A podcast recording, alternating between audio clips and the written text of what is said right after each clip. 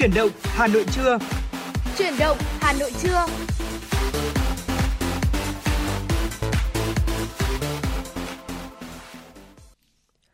Quý vị đang đồng hành cùng chúng tôi trong chương trình Chuyển động Hà Nội trưa trong khung giờ phát sóng từ 10 đến 12 giờ hàng ngày trên làn sóng FM 96 MHz của Đài Phát thanh và Truyền hình Hà Nội.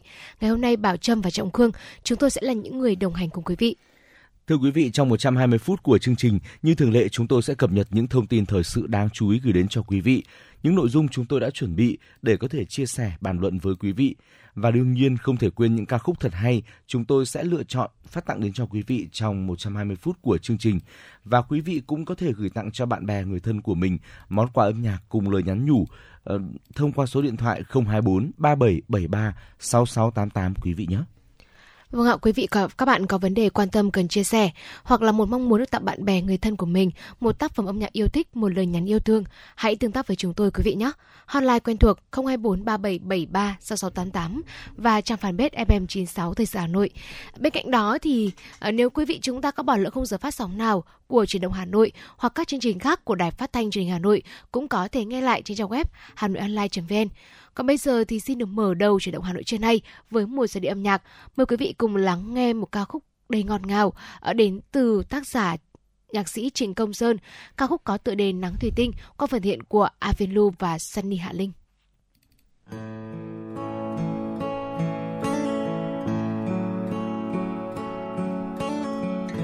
Màu nắng hay là màu mắt em, mùa thu mưa bay cho tay mềm, chiều nghiêng nghiêng bóng nắng qua thềm. Rồi có hôm nào mây bay lên, lửa nắng cho buồn vào tóc em. Bàn tay xanh xao đón ưu phiền, ngày xưa sao lá thu không vàng, và nắng chưa vào trong mắt em. Em qua công viên bước chân âm thầm, ngoài kia gió mây về ngàn, cỏ cây chợt lên mùa nắng. Em qua công viên mắt em ngày tròn, lung linh nắng thủy tinh vàng, chợt hồn buồn dâng mênh mang. Chiều đã đi vào vườn mắt em, mùa thu qua tay đã bao lần, ngàn cây thắp nến lên hai hàng, để nắng đi vào trong mắt em.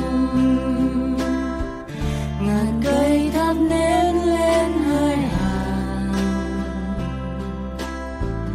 màu nắng bây giờ trong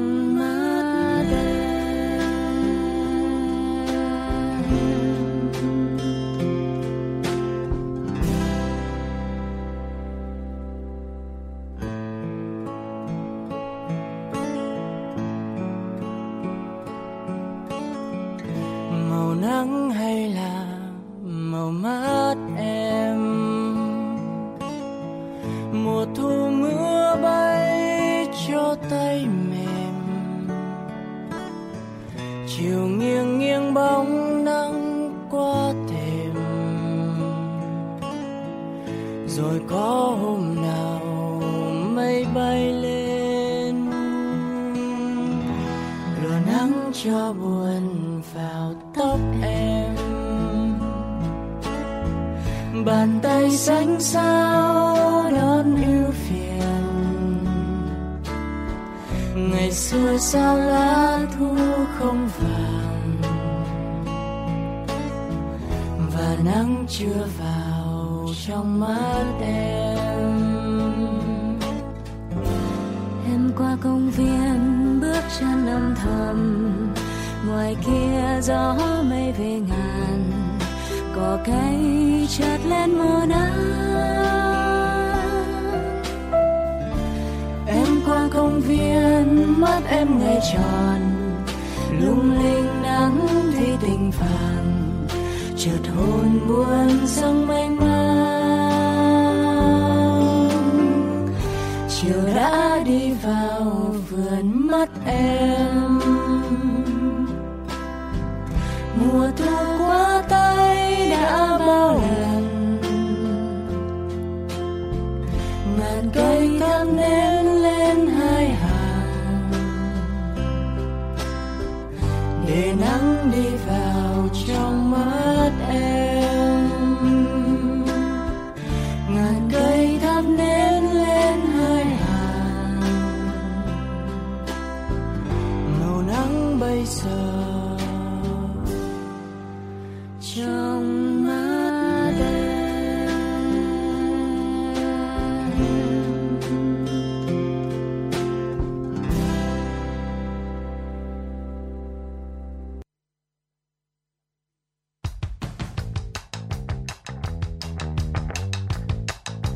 Bản tin giao thông Hà Nội, một bản tin chuyên biệt về giao thông. Những vấn đề dân sinh bức xúc liên quan đến công tác tổ chức giao thông, trật tự an toàn giao thông. Tình hình giao thông tại các nút giao thông trọng điểm trên địa bàn thành phố sẽ được các phóng viên Đài Hà Nội cập nhật liên tục, nhanh chóng, chính xác từ hiện trường một cách chân thực. Cùng với đó là những ý kiến phân tích, đánh giá khách quan đa chiều của các chuyên gia, các nhà quản lý trong lĩnh vực an toàn giao thông và đô thị. Bản tin giao thông Hà Nội, kênh thông tin hữu hiệu kết nối người dân với cơ quan quản lý, lực lượng chức năng. Phát sóng 17 giờ hàng ngày trên kênh 1 truyền hình Hà Nội. Mời quý vị và các bạn đón xem.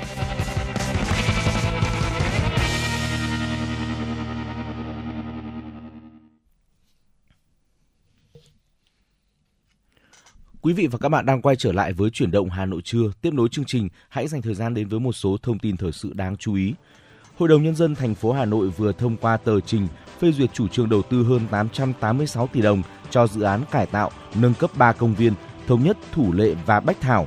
Trong đó Hà Nội dành hơn 408 tỷ đồng để cải tạo công viên Thống Nhất, gần 330 tỷ đồng để cải tạo công viên Thủ Lệ và gần 149 tỷ đồng để cải tạo công viên Bách Thảo.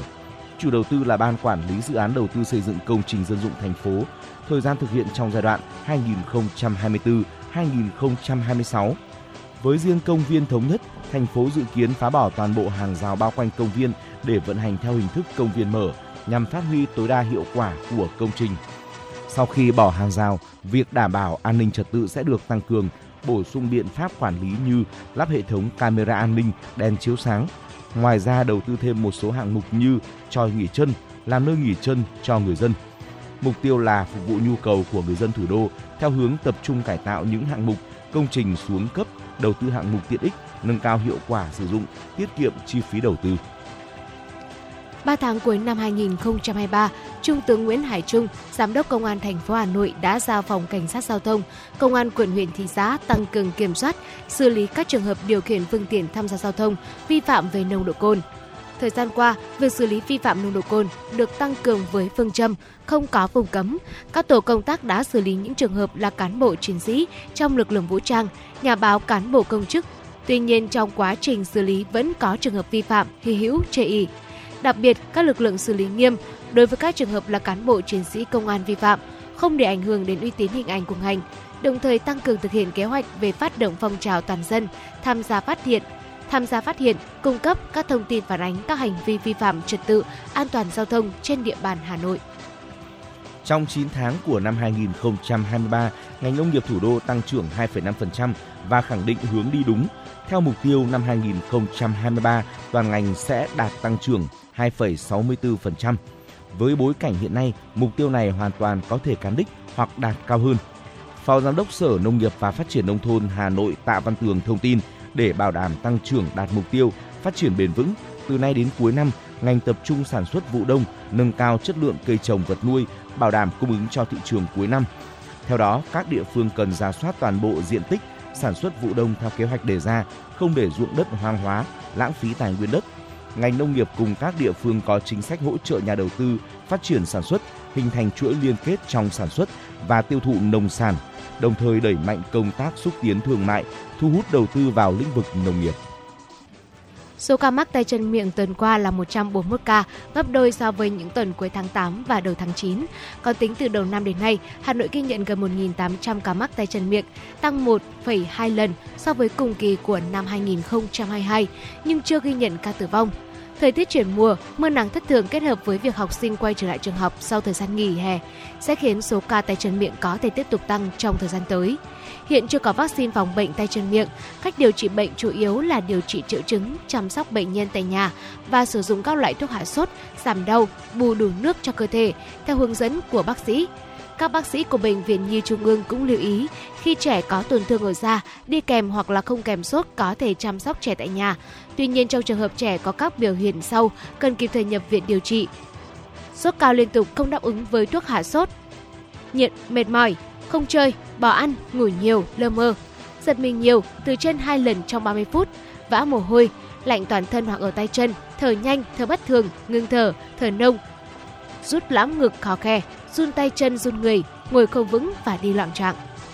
Thưa quý vị, và vừa rồi là những thông tin mở đầu cho khung giờ phát sóng của Chuyển động Hà Nội trưa nay. Tiếp nối chương trình, mời quý vị cùng chúng tôi đến với tiểu mục Cà phê trưa. Và ngày hôm nay chúng tôi mang đến một chủ đề để chúng ta có thể bàn luận, ngồi cùng nhau với tách cà phê trưa nay. Đó là câu chuyện làm gì khi bạo lực học đường xảy ra. Thưa quý vị, bạo lực học đường là một trong những vấn nạn đã và đang gây ra rất nhiều nhức nhối, không chỉ tại Việt Nam mà trên toàn thế giới. Liên tiếp thời gian qua đã xảy ra rất nhiều vụ việc có liên quan với hậu quả từ nghiêm trọng đến cực kỳ nghiêm trọng. Ngoài ra thì ngoài việc là gây ra tổn thương thể chất thông thường, bạo lực học đường còn ảnh hưởng đến sức khỏe tâm lý, để lại vết thương lòng sâu sắc cho đối tượng bị bạo lực, thậm chí là có thể dẫn đến cái kết đau lòng nhất. Theo khoản 5 điều 2, Nghị định 80/2017 NDCP thì bạo lực học đường là hành vi hành hạ, ngược đãi, đánh đập, xâm hại thân thể, sức khỏe, lăng mạ, xúc phạm danh dự nhân phẩm, cô lập, xua đuổi và các hành vi cố ý khác gây tổn hại về thể chất, tinh thần của người học xảy ra trong cơ sở giáo dục hoặc lớp độc lập. Bạo lực học đường bao gồm các hành vi bạo lực về thể chất, gồm đánh nhau giữa các học sinh hoặc các hình phạt thể chất của nhà trường. Bạo lực tinh thần bao gồm cả việc tấn công bằng lời nói, bạo lực tình dục bao gồm hiếp dâm và quấy rối tình dục, các dạng bắt nạt bạn học và mang vũ khí đến trường. Và thưa quý vị, nguyên nhân dẫn đến bạo lực học đường thì có lẽ là có rất nhiều nguyên nhân. Song thì có thể tóm gọn trong 3 cái nguyên nhân chính sau đây ạ. Đầu tiên đó là từ phía gia đình. Nếu như mà gia đình không quan tâm, để ý đến tâm tư tình cảm của trẻ mà bỏ mặc, giao phó hoàn toàn trách nhiệm giáo dục cho nhà trường, thì trẻ sẽ không có nền tảng giáo dục tốt, từ đó dẫn đến hiện trạng này.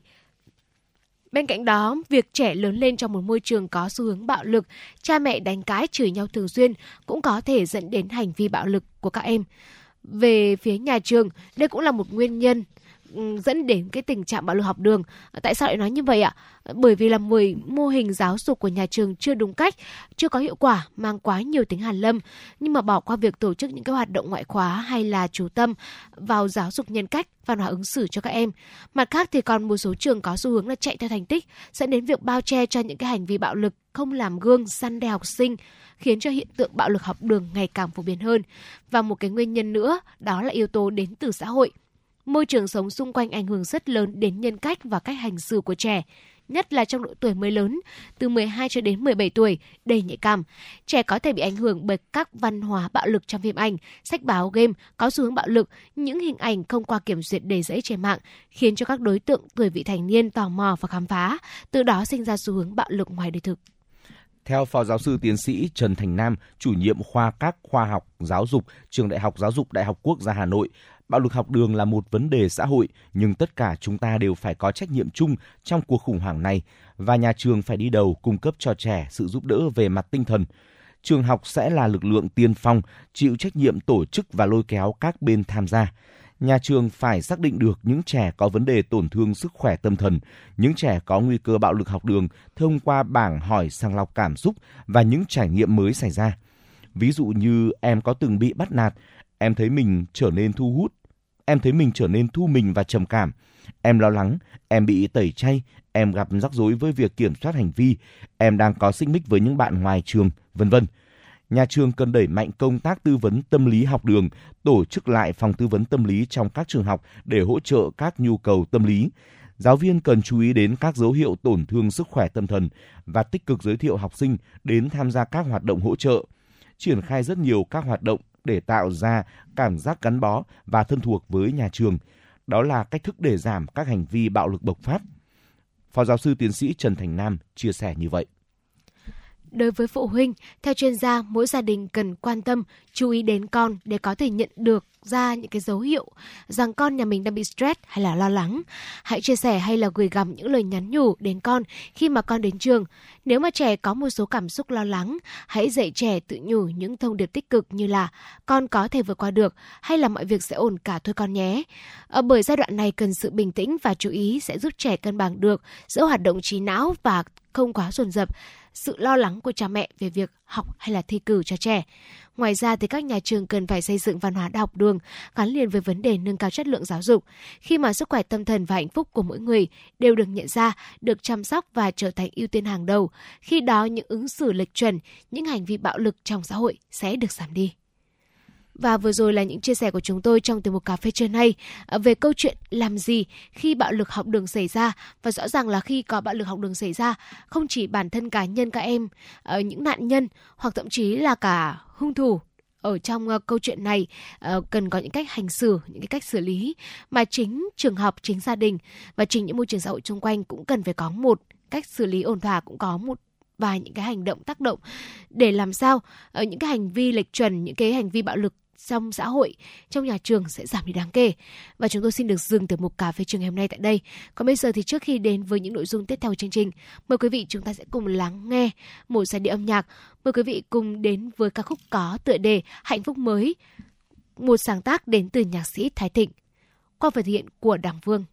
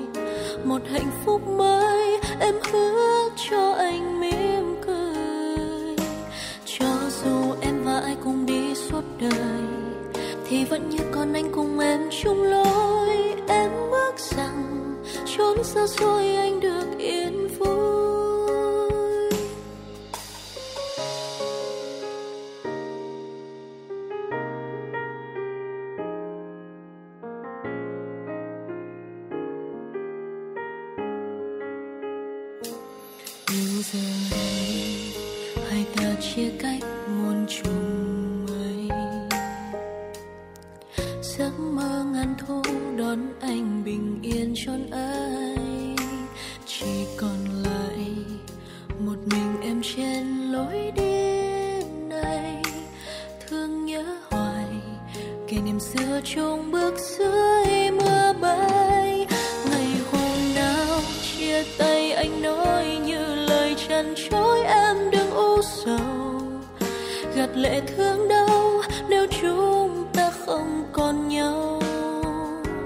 Con đường em và anh nguyện đi suốt đời, một khi không còn anh là quá hết rồi, chỉ mong có ai cùng em bước tiếp mới vui lòng anh. Và hôm nay em đang đi tới trên đoạn đường mới như lời anh rồi, một hạnh phúc mới em hứa cho anh mỉm cười.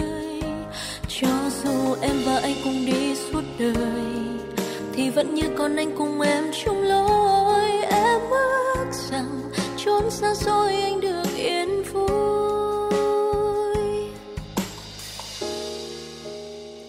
Và hôm nay em đang đi tới trên đoạn đường mới như lời anh rồi, một hạnh phúc mới em hứa cho anh mỉm cười. Cho dù em và anh cùng đi suốt đời thì vẫn như còn anh cùng em chung lối. Em ước rằng chốn xa xôi anh được yên vui. Cho dù em và anh cùng đi suốt đời thì vẫn như còn anh cùng em chung lối. Em ước rằng chốn xa xôi anh được yên vui.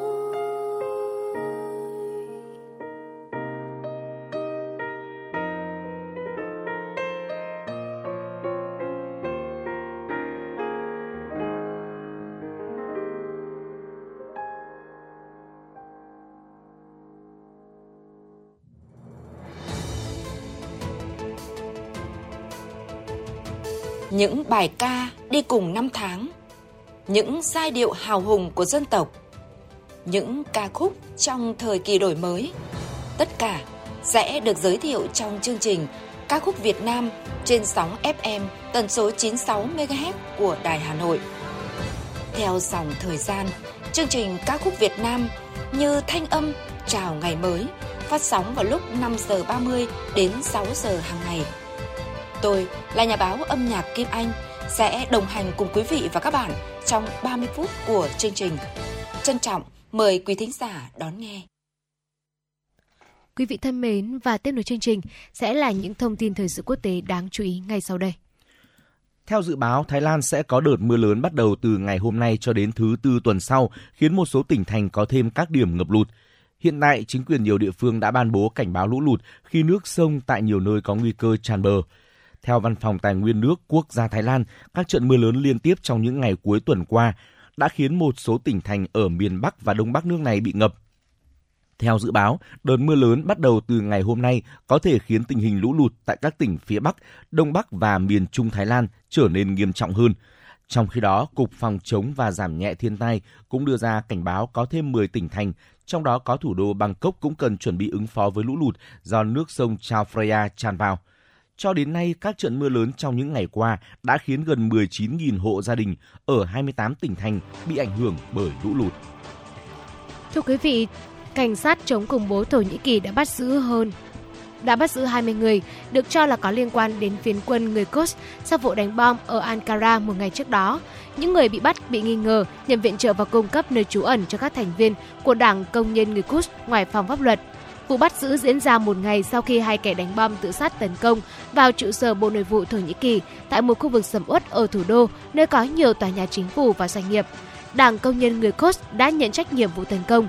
Để đáp trả, các lực lượng vũ trang Thổ Nhĩ Kỳ đã không kích nhằm vào 20 mục tiêu của PKK. K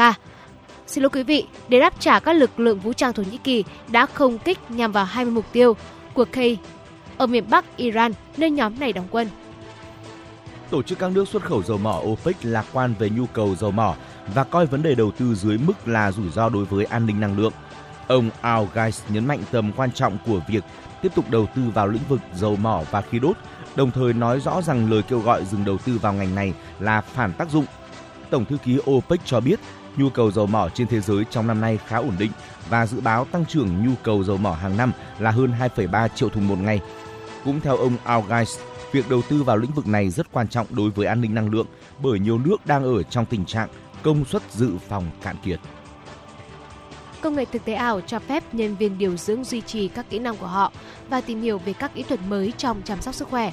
Việc đào tạo và cập nhật kiến thức cho y tá tại các bệnh viện vùng xa của Australia đang gặp nhiều khó khăn, khiến các bệnh viện này luôn bị thiếu nhân lực. Công nghệ thực tế ảo đang tỏ ra hữu hiệu để giải quyết vấn đề này, cho phép nhân viên điều dưỡng duy trì các kỹ năng của họ và tìm hiểu về các kỹ thuật mới trong chăm sóc sức khỏe. Thay vì phải đến lớp học bình thường, các y tá từ xa có thể tập luyện với những chiếc tai nghe và công nghệ thực tế ảo để đạt được những kỹ năng mới. Các học viên chỉ cần nhấc tai lên nghe, có thể lắng nghe âm thanh của tim và phổi. Họ có thể được huấn luyện cách mặc quần áo cho bệnh nhân, đặt các thiết bị điện tâm đồ và nhiều công việc khác. Sử dụng công nghệ như thực tế ảo là một tiềm năng để cải thiện các dịch vụ như sinh nở an toàn hơn đối với các bệnh viện vùng xa của bang Queensland. Quý vị và các bạn thân mến, đó là một số những thông tin thời sự quốc tế đáng chú ý. Tiếp nối chương trình thì cũng hãy cùng đồng hành với chúng tôi trong chuyên mục Khám phá Hà Nội. Thưa quý vị, Hà Nội là điểm đến quanh năm bởi mỗi mùa, mỗi sắc riêng đủ để mê hoặc du khách. Nhưng với những người yêu Hà Nội có lẽ sẽ không khỏi phải lòng mùa thu. Hãy thử một lần để nhâm nhi dư vị mùa thu Hà Nội. Hãy đến, lắng nghe và tự cảm nhận để thấy một Hà Nội vào thu quyến rũ đến nhường nào. Không giống với bất cứ đâu, mỗi độ thu về, Hà Nội thâm trầm hơn, dịu nhẹ, êm đềm và man mác buồn. Không rực rỡ, sôi nổi và nhiệt tình như một mùa hè đã qua. Cứ thế mà mùa thu nhẹ nhàng đến, len lỏi trên từng con phố, mang theo hương thu thoang thoảng, rồi từ từ tinh tế khoe duyên. Hà Nội có một đặc sản mà ai đi xa cũng rất nhớ. Thu Hà Nội có những sáng mờ sương, có cơn gió se lạnh, nắng vàng và lá rụng rợp đường.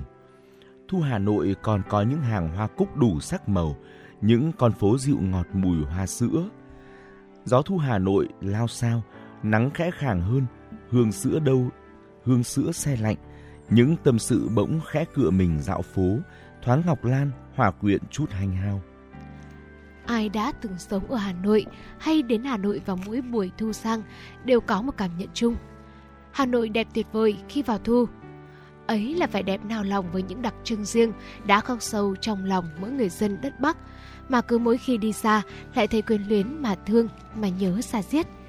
Nhắc đến mùa thu là nhắc đến hương hoa sữa thoang thoảng lẫn trong gió heo mây se se lạnh của miền Bắc, là nhắc đến vị ngọt, dẻo, thơm bùi của gói cốm lá sen, một thức ăn chơi không thể bỏ qua.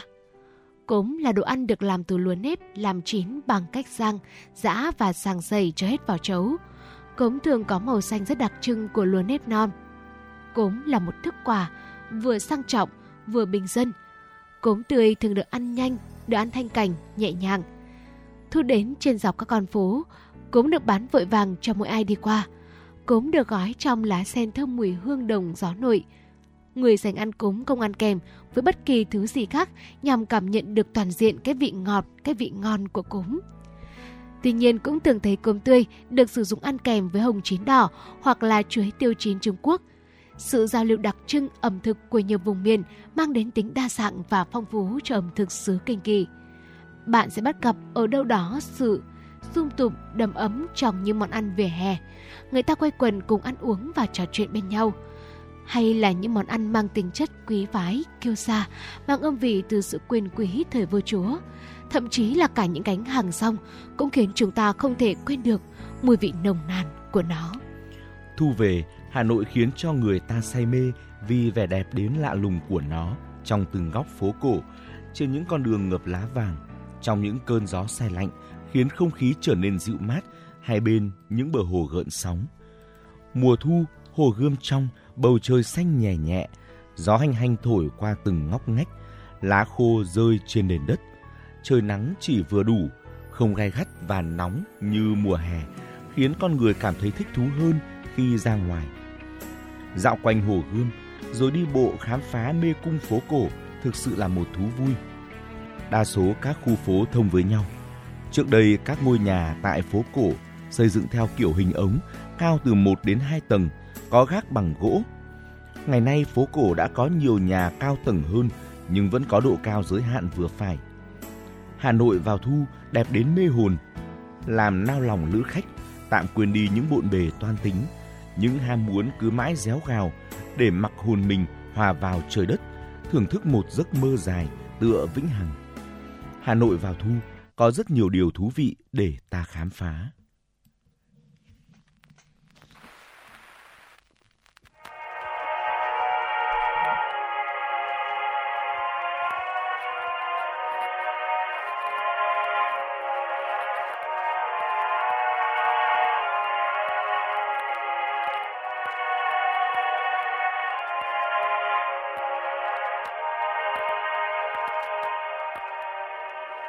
Anh nhớ lần đầu hẹn hò, mùa thu em mang trên tóc mùi hoa giữa đêm.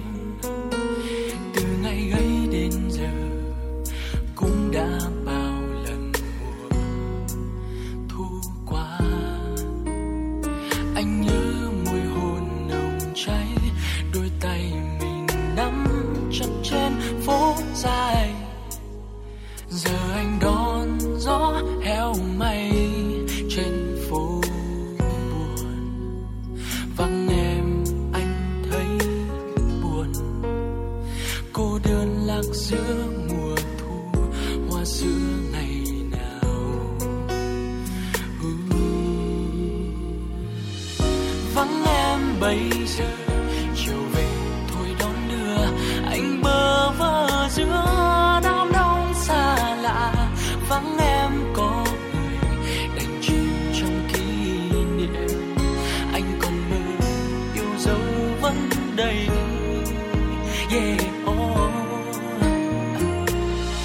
Chắc em bây giờ một người khác đón đưa anh, tan khói thuốc lắm trong sương chiều, những cơn gió mùa lạnh lạnh hoa sữa thơm.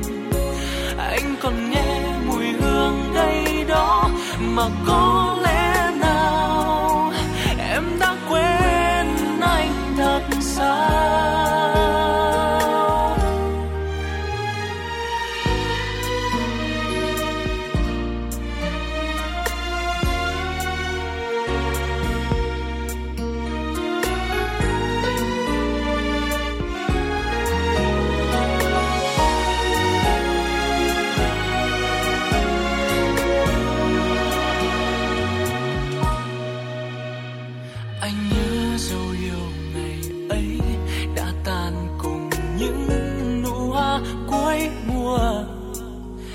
Chiều nay bông gió heo may mang thu về, với anh sao nghe ngỡ ngàng, cô đơn lạc giữa mùa thu hoa sữa nồng nàn.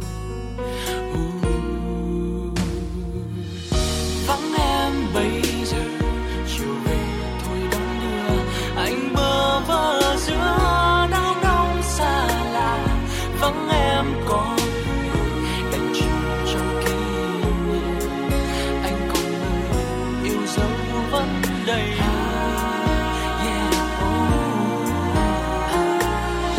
Chắc em bây giờ một người khác đón đưa anh, tan khói thuốc lắm trong sương chiều, những cơn gió lạnh lạnh hoa sữa anh còn nghe đây đó mà có lẽ nào em đã quên anh thật sao. Mùi hoa sữa còn đây đó, còn vương vấn nơi ta hẹn, từng con phố dài thêm anh cứ ngỡ có em chiều nay. Chờ em mãi người không tới, chiều gió ướt vai anh rồi. Hà Nội mùa thu hương hoa sữa còn vương trong gió, còn trong gió. Vắng em bây giờ.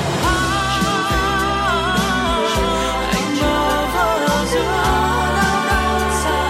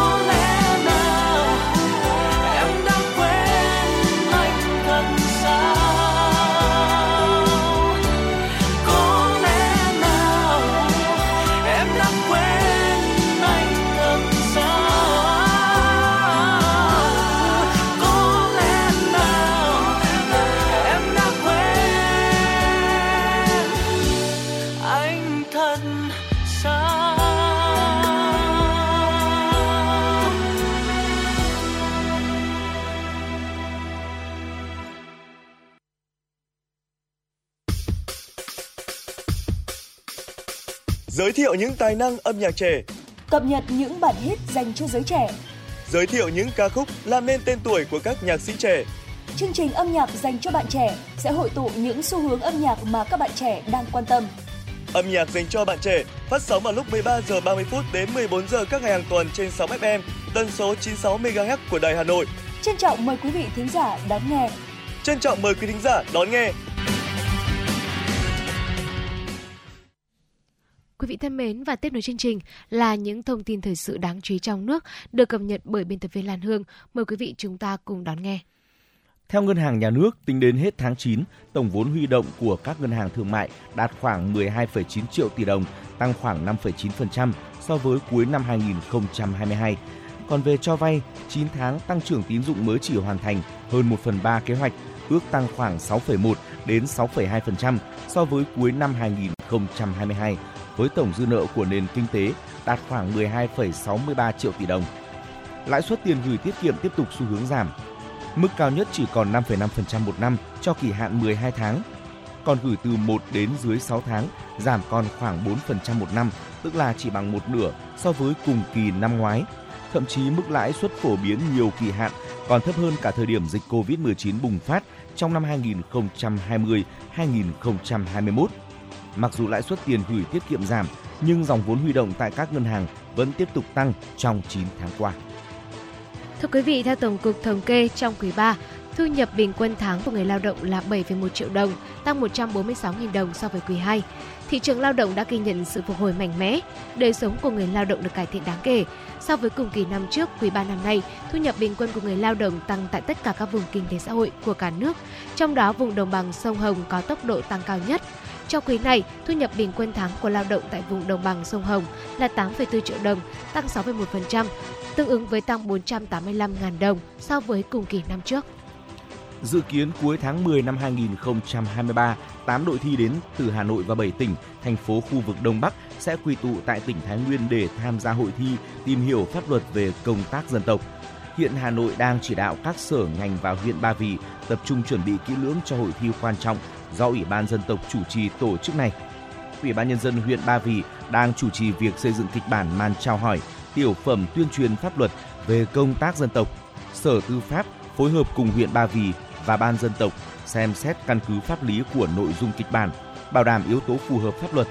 Hiện Ban Dân tộc và Ủy ban Nhân dân huyện Ba Vì đã hoàn thành rà soát, lựa chọn và lập danh sách các thí sinh tham gia đội thi theo đúng quy chế của ban tổ chức hội thi, như tỷ lệ nam nữ không chênh lệch quá 30% và có ít nhất 50% thí sinh là người dân tộc thiểu số. Bà Nguyễn Thị Kim Nhung thông tin thêm, sau khi kịch bản hoàn thành, chúng tôi sẽ tổ chức tập luyện, ghi hình và sơ duyệt nội dung tham gia dự thi.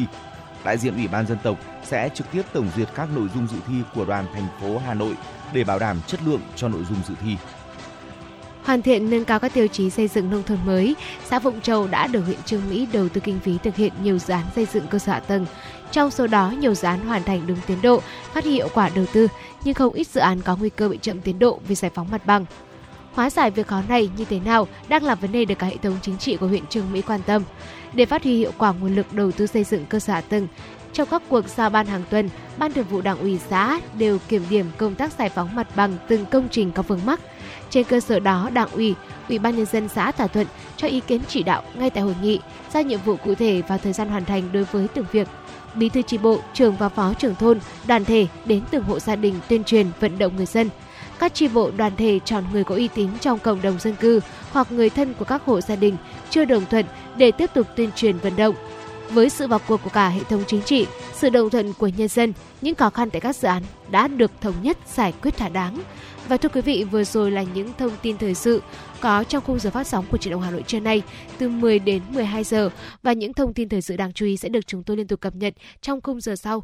Còn bây giờ hãy cùng chúng tôi đến với không gian âm nhạc và cùng lắng nghe ca khúc có tựa đề Tình ca Tây Bắc, một sáng tác đến từ nhạc sĩ Vũ Thắng Lợi qua giọng. Xin lỗi quý vị, ca khúc Tình ca Tây Bắc, một ca khúc sẽ được thể hiện bởi ca sĩ Vũ Thắng Lợi và Mỹ Dung.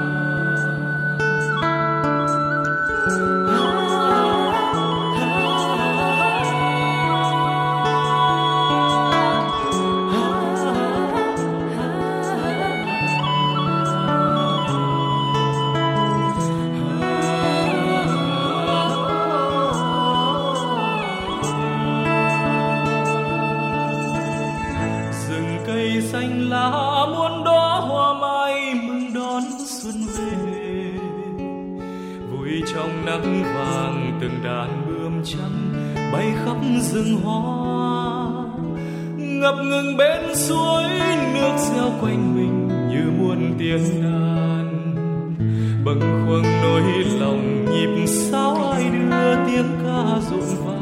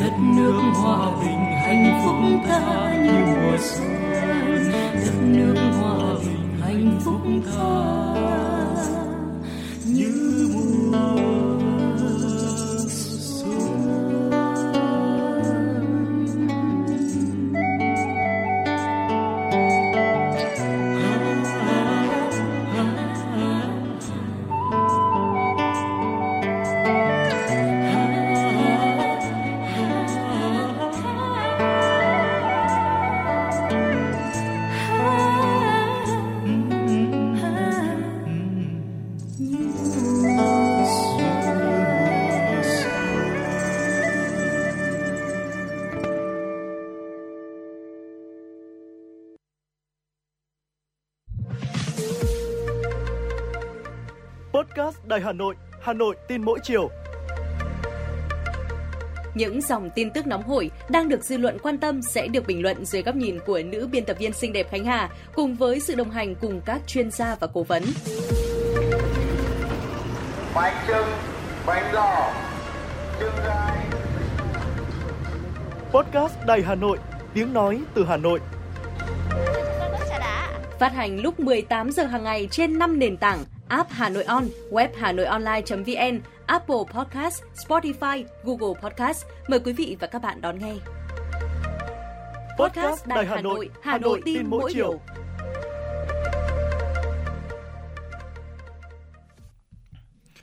Tiếp nối chương trình thì xin mời quý vị hãy cùng đồng hành với chúng tôi trong nội dung tiếp theo. Theo đại đa số khách hàng khi chọn mua chung cư thường sẽ chọn những tòa nhà cao tầng, trong đó những căn trên tầng trung và tầng cao thường bán được nhanh nhất.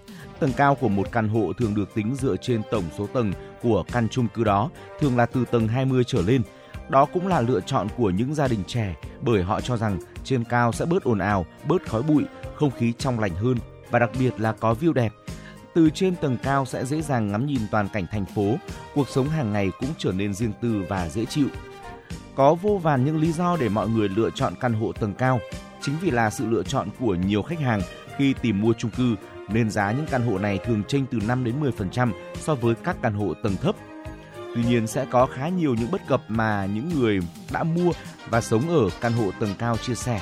Quý vị có thể tham khảo để chắc chắn rằng là mình sẽ lựa chọn được một căn nhà ưng ý nhé. Vâng, thưa quý vị, đầu tiên đó chính là ở nhà tầng cao khi mà chúng ta mua cũng nên rất là cân nhắc bởi vì nó có khả năng gây nguy hiểm khi mà nhà có trẻ nhỏ. Những căn hộ trên tầng cao sẽ cần cẩn trọng hơn rất là nhiều so với những căn hộ thấp tầng, đặc biệt là khi nhà có trẻ. Lan can của các căn hộ chung cư hiện nay thường có chiều cao từ 1m cho đến 1,1m. Có nhiều khu chung cư làm lan can kính, chiều cao và chất liệu đều là những yếu tố khiến khi mà đặt bút ký vào hợp đồng mua bán cần lưu ý cẩn trọng. Nếu như quý vị chúng ta có con nhỏ và vẫn thích sống trong những căn hộ trên tầng cao thì quý vị cần có những giải pháp thiết kế thêm để đảm bảo an toàn cho những người sống trong gia đình. Tiếp theo là việc nguy hiểm khi cháy nổ. Khi sống ở trên tầng cao, nếu chung cư không may xảy ra hỏa hoạn cháy nổ, bạn sẽ rất khó khăn để di chuyển an toàn xuống tầng dưới. Sống trên tầng cao cũng rất khó khăn cho đội cứu hộ. Vì thế, để đảm bảo an toàn cho bản thân và gia đình, nếu lựa chọn nhà tầng cao, bạn cần tìm ra các phương án kỹ thuật hỗ trợ. Và một điều nữa đó chính là bất cập khi mà di chuyển. Sống trên tầng cao, đặc biệt là những khu chung cư có nhiều căn hộ trên cùng một mặt sàn, bạn sẽ gặp rất là nhiều khó khăn khi mà di chuyển, đặc biệt là vào những giờ cao điểm. Nếu như căn hộ thấp tầng khi mà gặp trường hợp này thì có thể linh hoạt khi mà đi thang bộ. Tuy nhiên sống trên tầng cao thì vẫn cần kiên nhẫn, đợi gây ra nhiều bất cập trong sinh hoạt. Đặc biệt đó là khi mất điện, ở khu chung cư chưa kịp thay máy phát điện thì quý vị chúng ta cũng sẽ gặp khó khăn trong cái quá trình mà chúng ta di chuyển. Và thưa quý vị, không khí loãng cũng là một vấn đề chúng ta cần lưu ý. Theo các chuyên gia, những người già không nên sống trên các căn hộ tầng quá cao, nhất là những căn hộ từ tầng 28 đến 30, vì ở khu vực này không khí loãng gây ảnh hưởng đến hệ hô hấp, tim mạch. Quý vị và các bạn sẽ dễ cảm thấy mệt mỏi, khó thở hay là nhịp tim không đều. Vì thế cần cân nhắc khi mua nhà trên tầng cao nếu trong gia đình có người già sinh sống. Vâng thưa quý vị, như vậy là vừa rồi chúng ta cũng đã đi qua về 4 những cái lưu ý khi mà chúng ta chọn một căn hộ tầng cao. Đầu tiên đó chính là nguy hiểm khi mà nhà có trẻ. Thứ hai là nguy hiểm khi cháy nổ. Thứ ba là cái sự bất cập trong khi mà chúng ta di chuyển. Và cuối cùng đó là không khí loãng. Cũng cần cân nhắc bởi vì các nhà khoa học, các nhà nghiên cứu đã đưa ra rằng là không khí loãng sẽ gây ảnh hưởng đến hệ hô hấp, tim mạch. Và thưa quý vị, nếu như quý vị chúng ta vẫn muốn mua những cái nhà ở cao tầng, ở tầng cao thì rõ ràng là vẫn sẽ có những cái cách khắc phục nếu như mà chúng ta tìm hiểu. Và sau đây chúng tôi sẽ đưa đến cho quý vị một vài những cái giải pháp để khắc phục những bất cập kể trên và quý vị chúng ta có thể cân nhắc để lựa chọn một cái căn hộ ở tầng cao thật sự là ưng ý với mình. Vâng thưa quý vị. Và điều đầu tiên cần chú ý đến đó chính là cái việc lựa chọn căn hộ có chiều cao phù hợp để có thể đảm bảo được là lưu thông không khí. Chiều cao của một căn hộ phù hợp là từ 2,6 đến 2,8 mét. Nếu như mà trần quá cao thì cũng có thể gây lãng phí diện tích. Nếu mà quá thấp thì sẽ bị gây bức bí và khó chịu. Khi mà chọn căn hộ, quý vị cần lưu ý rằng hãy lựa chọn những vị trí phù hợp. Bên cạnh lựa chọn tầng phù hợp, cần chú ý đến vị trí. Căn hộ dù là lựa chọn được tầng đẹp nhưng mà lại nằm ở vị trí gần trục đường lớn, ồn ào, náo nhiệt, bụi bặm hay bị che lấp bởi một tòa nhà khác thì những điều đó vô hình dung lại gây ra những khó chịu cho người sống trong nhà. Hãy lắng nghe nhu cầu của bạn và chọn lựa một căn hộ mà mọi người bước vào đều có thể cảm thấy thoải mái. Thưa quý vị, đó là những chia sẻ về việc là chọn căn hộ tầng cao tại chung cư. Và đương nhiên khi mà chúng ta chọn một nơi an cư lạc nghiệp thì không chỉ là dựa vào số tầng mà chúng ta còn có rất là nhiều yếu tố tác động đến lựa chọn của người mua nhà nữa, như là vị trí, cảnh quan và những tiện ích nữa. Hy vọng là quý vị sẽ có thể lựa chọn được cho mình một nơi an cư lạc nghiệp thật là hợp ý của mình, vừa túi tiền, và hãy cùng chia sẻ đến những kinh nghiệm chọn nhà với chương trình nhé. Và quý vị thân mến, tiếp nối chương trình sẽ là những thông tin đáng chú ý về tình hình thời tiết. Vâng, thưa quý vị, theo Trung tâm Dự báo Khí tượng Thủy văn Quốc gia, ngày mùng 3 tháng 10 tức ngày hôm nay, Bắc Bộ, Bắc Trung Bộ sẽ có ngày nắng, Nam Trung Bộ, Tây Nguyên và Nam Bộ cục bộ sẽ có mưa vừa, mưa to với lượng mưa từ 20 đến 40 mm, có nơi trên 70 mm. Thời gian mưa tập trung vào chiều và tối. Các khu vực đề phòng khả năng xảy ra lốc sét và gió giật mạnh. Mưa lớn cục bộ có khả năng gây ra tình trạng ngập úng tại các vùng trũng thấp và nguy cơ xảy ra lũ quét, sạt lở đất tại khu vực vùng núi. Cấp độ rủi ro thiên tai do lốc sét là cấp 1. Trên biển, hiện vùng biển Cà Mau đến Kiên Giang, Vịnh Thái Lan và vùng biển phía đông của khu vực Tây Bắc, khu vực Bắc và giữa Biển Đông đang có mưa rào và dông mạnh.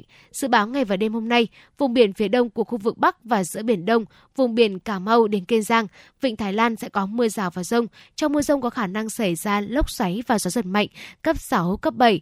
Toàn bộ tàu thuyền và các hoạt động khác tại các vùng biển trên đều có nguy cơ cao chịu tác động của lốc xoáy và gió giật mạnh. Cụ thể, tình hình thời tiết tại Hà Nội ngày hôm nay, trời sẽ có mây, đêm có mưa rào và dông vài nơi, ngày nắng và gió nhẹ, nhiệt độ thấp nhất trong khoảng từ 24 đến 26 độ C, nhiệt độ cao nhất trong khoảng từ 32 đến 34 độ và có nơi trên 34 độ C. Tại khu vực phía Tây Bắc Bộ, trời có mây, chiều và tối có đêm mưa rào và dông vài nơi, ngày nắng gió nhẹ, trong mưa dông có khả năng xảy ra lốc sét và gió giật mạnh, nhiệt độ thấp nhất trong khoảng từ 22 đến 25 độ, có nơi dưới 22 độ, nhiệt độ cao nhất trong khoảng từ 31 đến 34 độ C. Phía Đông Bắc Bộ, trời có mây, chiều tối và đêm có mưa rào và dông vài nơi, ngày nắng gió nhẹ, nhiệt độ thấp nhất trong khoảng từ 23 đến 26 độ, vùng núi có nơi dưới 23 độ, nhiệt độ cao nhất trong khoảng từ 31 đến 34 độ C, có nơi trên 34 độ. Và vừa rồi là những thông tin thời tiết. Trước khi đến với khung giờ phát sóng thứ 2 của Chuyển động Hà Nội trưa nay, chúng tôi xin mời quý vị sẽ cùng thư giãn với một giai điệu âm nhạc. Và ngay sau ca khúc này, chúng tôi Bảo Trâm, Trọng Khương cũng sẽ quay trở lại và đồng hành cùng quý vị thính giả trong Chuyển động Hà Nội trưa. Ngay bây giờ mời quý vị cùng lắng nghe ca khúc Gói nắng mang về qua phần thiện của Hoàng Dũng và Châu Bùi.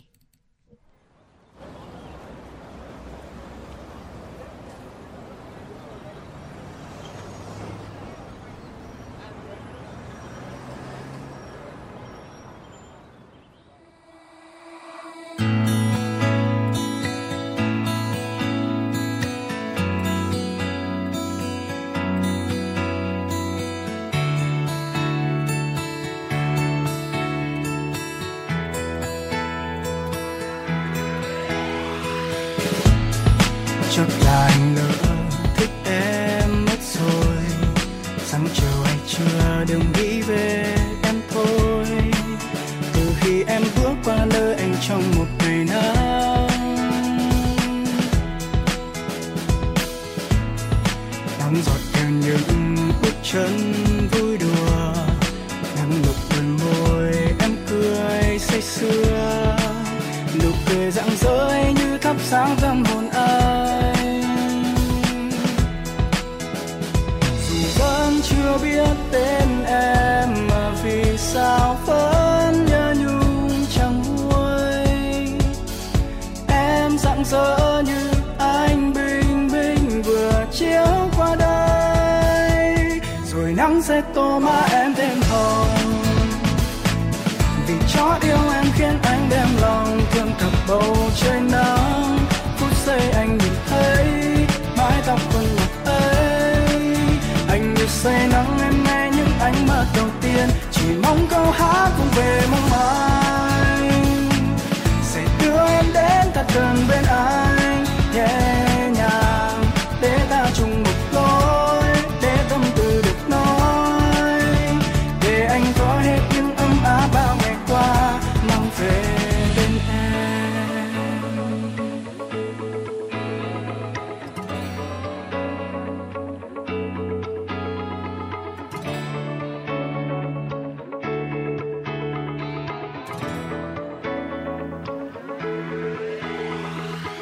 Chẳng biết khi mình say hi em sẽ bỏ ngoài tai hay sẽ đáp lại.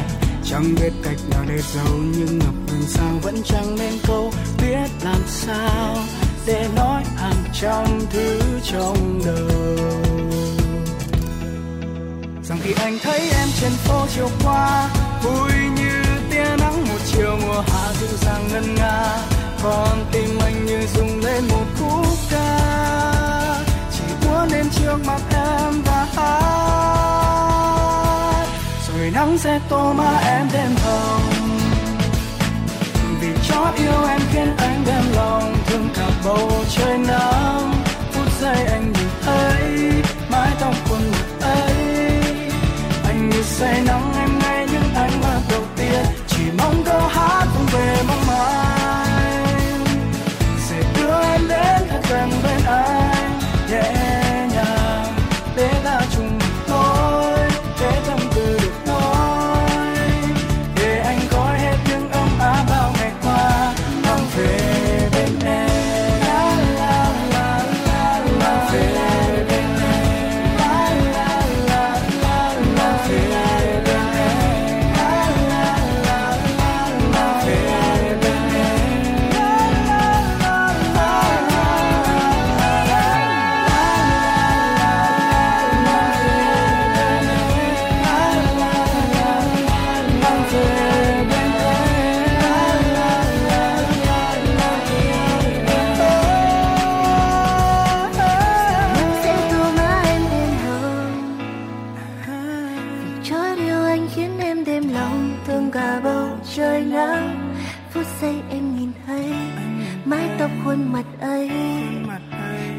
Say nắng anh ngay những ánh mắt đầu tiên. Chỉ mong câu hát về mong mai sẽ đưa em đến thật gần bên anh, nghe nào để ta chung một lối, để tâm tư được nói.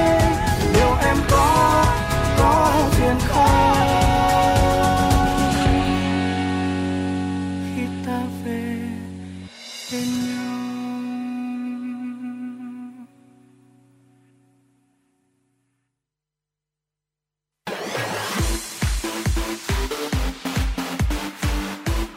Chuyển động Hà Nội trưa. Chuyển động Hà Nội trưa.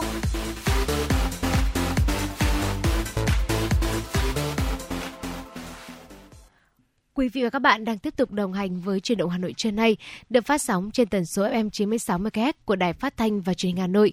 Chương trình của chúng tôi cũng đang được phát trực tuyến trên trang web hanoionline.vn. Và thưa quý vị, chương trình của chúng tôi đang được phát trực tiếp với chủ đề về tin tức và âm nhạc. Hãy giữ sóng và tương tác với chúng tôi qua số điện thoại nóng của chương trình 02437736688. Quý vị và các bạn có vấn đề quan tâm cần chia sẻ hoặc có mong muốn được tặng bạn bè, người thân của mình một tác phẩm âm nhạc yêu thích, một lời nhắn yêu thương, hãy tương tác với chúng tôi. Và chúng tôi xin được nhắc lại hotline của chương trình một lần nữa, đó là 02437736688. Và ngay bây giờ, chúng tôi xin mời quý vị cùng đến với một số tin tức cập nhật đáng chú ý ngay sau đây. Sáng nay, Ban chỉ đạo xây dựng Đảng và các đoàn thể nhân dân trong các doanh nghiệp ngoài khu vực nhà nước, thành phố Hà Nội tổ chức hội nghị gặp mặt biểu dương chủ doanh nghiệp có thành tích xuất sắc trong thực hiện nghị quyết số 09 của Thành ủy Hà Nội và tọa đàm với chủ đề nâng cao vị trí, vai trò của tổ chức Đảng trong các doanh nghiệp ngoài khu vực nhà nước. Phó Bí thư Thành ủy Hà Nội Nguyễn Văn Phong, trưởng Ban chỉ đạo thành phố thực hiện nghị quyết số 09 chủ trì hội nghị. Tại tọa đàm, các ý kiến tập trung trao đổi về quan điểm của các cấp ủy, chủ doanh nghiệp đối với vị trí, vai trò của tổ chức Đảng, các đoàn thể trong hoạt động sản xuất kinh doanh và sự phát triển bền vững của doanh nghiệp, thực trạng công tác xây dựng Đảng trong các doanh nghiệp ngoài khu vực nhà nước hiện nay. Một số đại biểu cũng đề xuất các giải pháp kiến nghị cụ thể nâng cao chất lượng của tổ chức Đảng, đoàn thể và phát triển đảng viên, đoàn viên, hội viên trong các doanh nghiệp ngoài khu vực nhà nước, đưa ra các giải pháp phát huy vai trò, vị trí của tổ chức Đảng, đoàn thể trong các doanh nghiệp ngoài khu vực nhà nước. Năm 2023 là năm thứ hai Ban chỉ đạo xây dựng Đảng và các đoàn thể nhân dân trong các doanh nghiệp ngoài khu vực nhà nước, thành phố Hà Nội tổ chức hội nghị gặp mặt biểu dương chủ doanh nghiệp có thành tích xuất sắc trong thực hiện nghị quyết số 09 của Thành ủy Hà Nội. Năm nay có 32 chủ doanh nghiệp có thành tích xuất sắc được biểu dương. Vào chiều mùng 2 tháng 10, Ủy ban Mặt trận Tổ quốc Việt Nam thành phố Hà Nội phối hợp với Ủy ban Nhân dân thành phố tổ chức gặp mặt một số tổ chức doanh nghiệp tiêu biểu trên địa bàn, vận động ủng hộ Quỹ vì người nghèo và an sinh xã hội thành phố Hà Nội năm 2023. Ủy viên Ban Thường vụ Thành ủy, Chủ tịch Ủy ban Mặt trận Tổ quốc Việt Nam thành phố Hà Nội Nguyễn Lan Hương, Phó Chủ tịch Ủy ban Nhân dân thành phố Nguyễn Mạnh Quyền đồng chủ trì hội nghị. Phát biểu tại hội nghị, Phó Chủ tịch Ủy ban Nhân dân thành phố Nguyễn Mạnh Quyền đánh giá những năm vừa qua, công tác hỗ trợ người nghèo được thành phố triển khai đúng hướng, tỷ lệ người nghèo giảm mạnh, nhiều quận huyện không còn người nghèo. Trong kết quả đó có sự đóng góp tích cực của Mặt trận Tổ quốc Việt Nam thành phố, các cơ quan ban ngành và đặc biệt là các doanh nghiệp. Đồng chí Nguyễn Mạnh Quyền chia sẻ khó khăn của các doanh nghiệp trong bối cảnh hiện nay. Dù vậy, trong công tác hỗ trợ người nghèo, an sinh xã hội, các doanh nghiệp đã luôn đồng hành cùng thành phố một cách tích cực, trách nhiệm. Thay mặt lãnh đạo thành phố, Phó Chủ tịch Ủy ban Nhân dân thành phố Nguyễn Mạnh Quyền trân trọng cảm ơn và mong muốn các sở ban ngành, các doanh nghiệp tiếp tục ủng hộ, đồng hành cùng hoạt động đầy ý nghĩa nhân văn này. Cùng ngày tại Hà Nội, Liên hiệp các hội khoa học và kỹ thuật Việt Nam, gọi tắt là Liên hiệp hội Việt Nam, phối hợp với Ủy ban Trung ương Mặt trận Tổ quốc Việt Nam tổ chức hội nghị lấy ý kiến của trí thức khoa học và công nghệ trước kỳ họp thứ 6 Quốc hội khóa 15. Đây là lần đầu tiên Liên hiệp hội Việt Nam tổ chức một hội nghị lấy ý kiến của trí thức khoa học và công nghệ để gửi đến Đảng, Nhà nước và kỳ họp thứ 6 của Quốc hội về nguyện vọng, tâm tư của trí thức, đồng thời đề xuất những vấn đề trọng yếu của đất nước.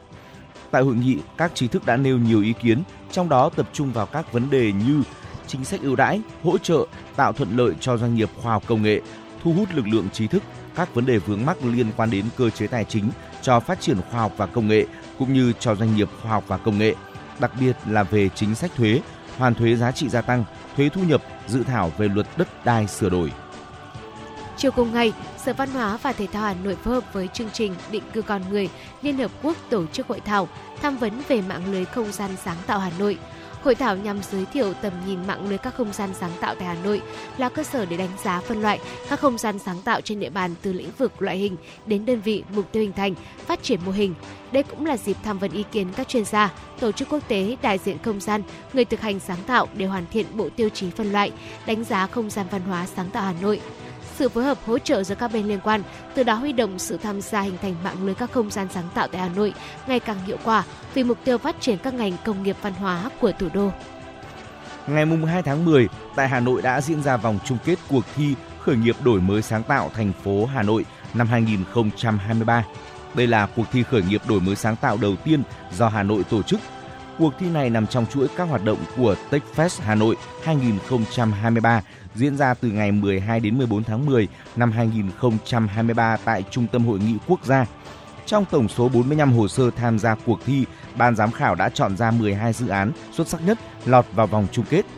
Các dự án ý tưởng tham gia cuộc thi năm nay thuộc nhiều lĩnh vực khác nhau như công nghệ thông tin, công nghệ tài chính, công nghệ AI, chế biến thực phẩm, dự án cộng đồng xã hội, sản phẩm thân thiện với môi trường.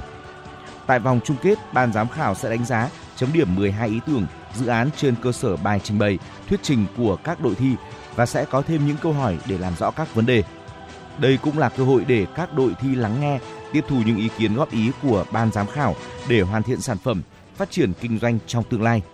Kết quả của cuộc thi sẽ được công bố tại lễ bế mạc Ngày hội khởi nghiệp đổi mới sáng tạo vùng thủ đô năm 2023, TechFest Hà Nội 2023, diễn ra vào sáng 14 tháng 10.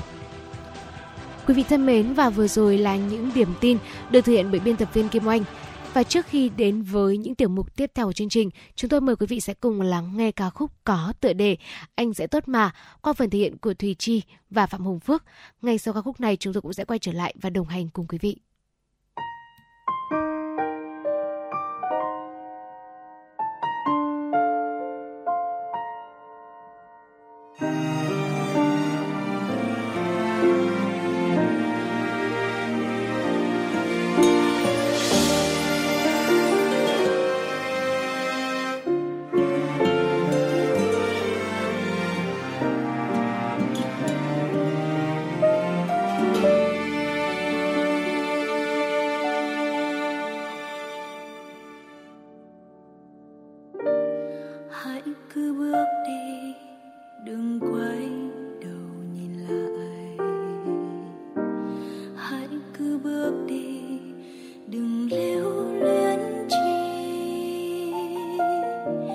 Một hai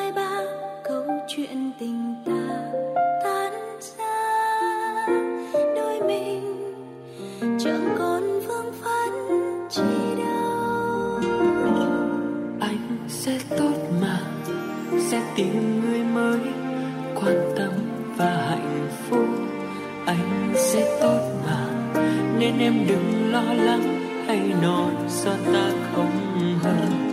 Anh sẽ tốt mà, nên rồi nỗi đau sẽ quá nhanh mà thôi. Những kỷ niệm này anh xin gửi lại nơi tim. Nhớ khi xưa đôi mình hẹn hò quen nhau, quán xưa quanh bên đường ngập màu yêu thương. Em đã ôm anh ngập ngừng, đan tay vòng qua lưng, tựa đầu ấm áp. Phố xa nơi đây thị thành dòng người đông đúc, thế chắc hạnh phúc tắt đường, chưa kịp ghé qua chia tay nhau rồi. Anh là người cô đơn.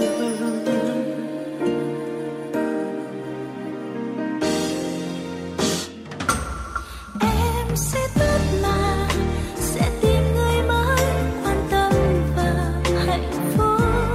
Anh sẽ tốt mà, nên em đừng lo lắng, hãy nói do ta không hợp nhau.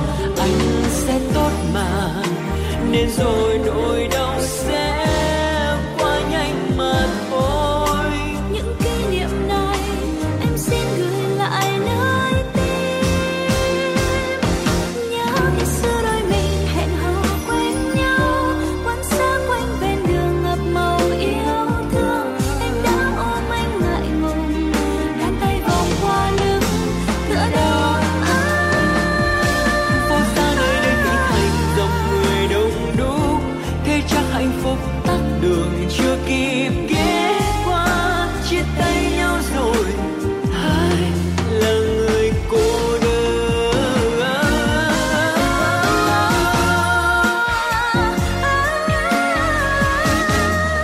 Em sẽ tốt mà, sẽ tìm người mới quan tâm và hạnh phúc. Em sẽ tốt mà, nên anh đừng lo lắng, hãy nói do ta không hợp. Phố xa nơi đây thị thành dòng người đông đúc, thế chắc hạnh phúc tắt đường, chưa kịp ghé qua chia tay nhau rồi.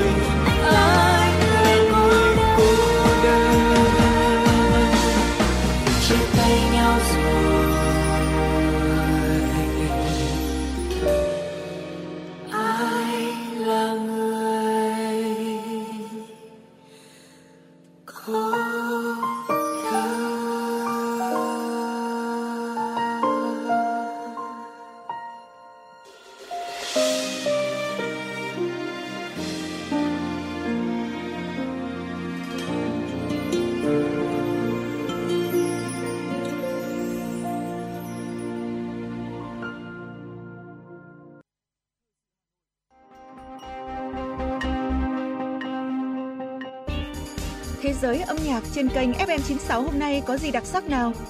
Những ca khúc nổi tiếng toàn cầu, những bản nhạc chạm đáy trái tim, những giọng ca chinh phục cả thế giới sẽ có trong chương trình ca nhạc nhẹ quốc tế. Hãy đón nghe vào lúc 5h30 và 19h30 mỗi ngày. Hà Nội Radio Concert, tinh hoa âm nhạc thế giới. Chương trình giới thiệu các tác phẩm kinh điển của các nhà soạn nhạc nổi tiếng thế giới.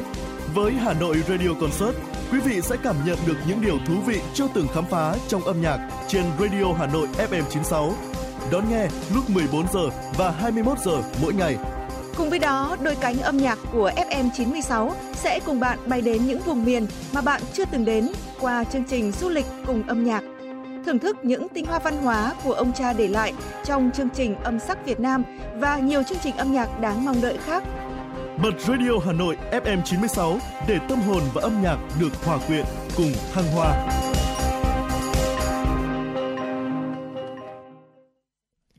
Quý vị thân mến, và cùng quay trở lại với Chuyện Đồng Hà Nội trưa nay. Mời quý vị cùng chúng tôi đến với tiểu mục có tựa đề Ký ức Hà Nội. Thưa quý vị, nhớ những con đê thành lối xe, bước chân 5 tháng đi về. Đó là những câu hát rất là quen thuộc. Con Đê cũng đã và luôn gắn bó thân thiết với rất nhiều thế hệ, cùng biết bao kỷ niệm âm thầm lặng lẽ dưới cỏ của chân đê. Và để có một ngày như mầm xanh bật lên những nhớ thương xa xiết, những kỷ niệm tuổi thơ gắn với đê sông Hồng sẽ được tác giả bài viết đưa đến quý vị thông qua bài viết sau đây. Bài viết có tựa đề Đê Làng, Đê Phố.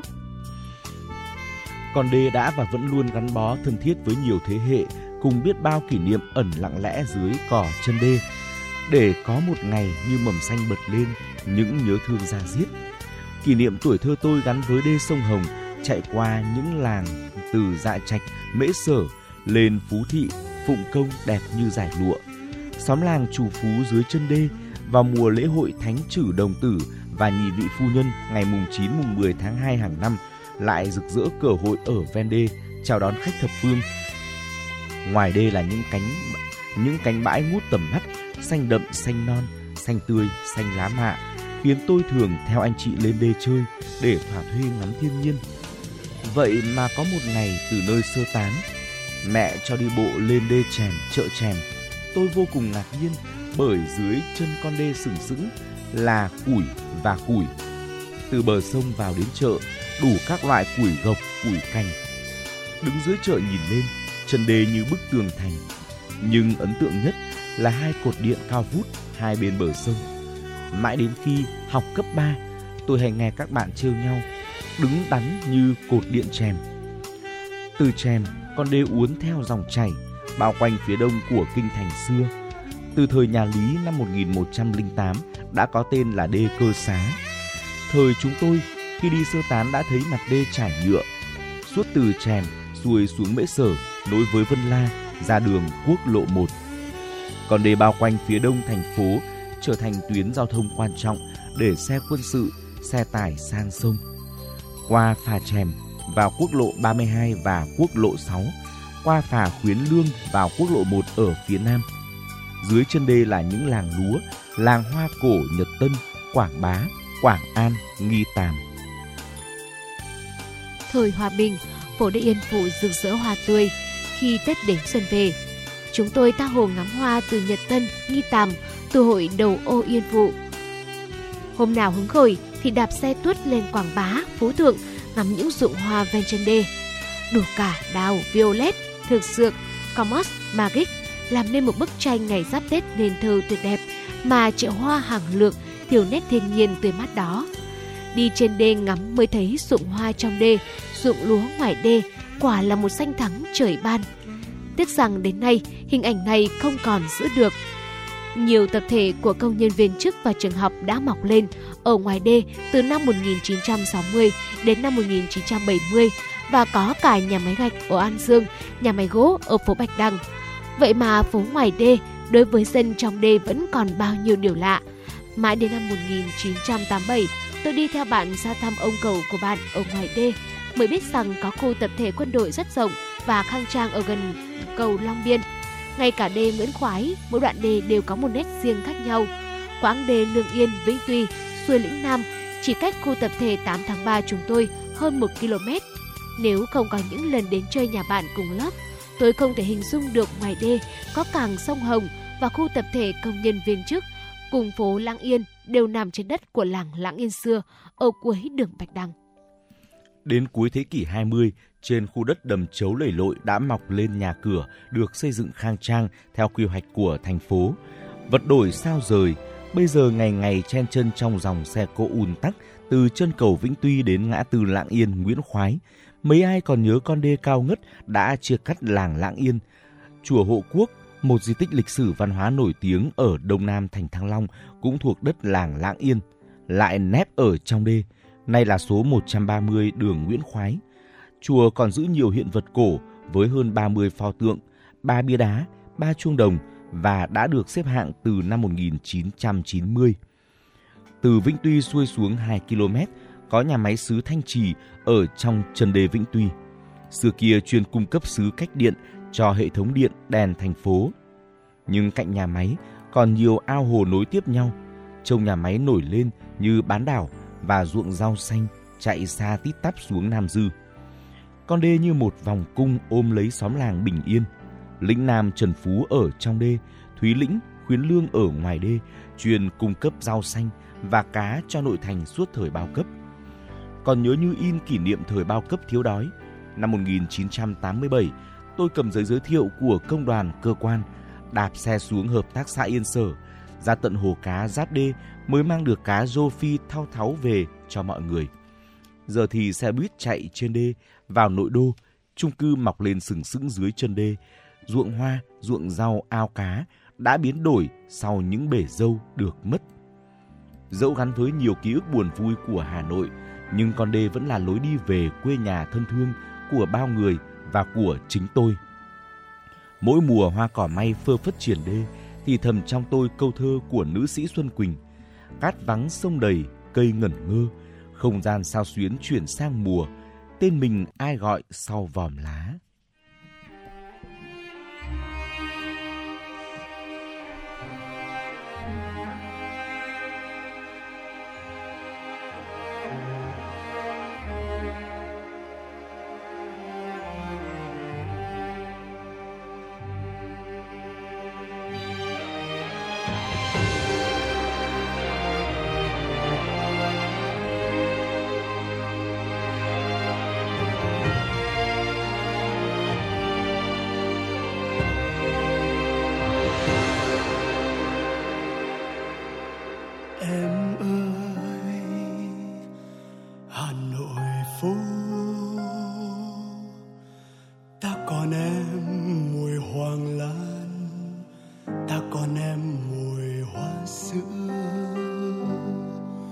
Con đường vắng rì rào cơn mưa nhỏ, ai đó trải tóc xõa vai mềm. Ta còn em cây bàng mồ côi mùa đông,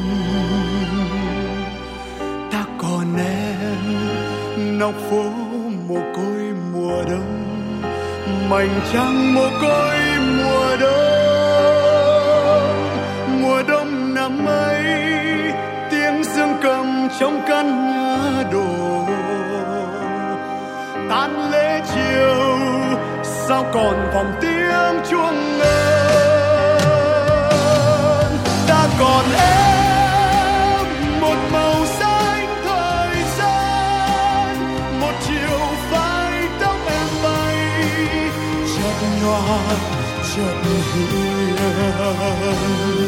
người nghệ sĩ lang thang hoài trên phố, bỗng thấy mình chẳng nhớ nổi một con đường. Ta còn em hàng phố cũ rêu vang và từng mái ngói xô nghiêng, nào nào chiều hồ tây làm sao hoài con sóng. Chợt hoàng hôn về từ băng u giờ,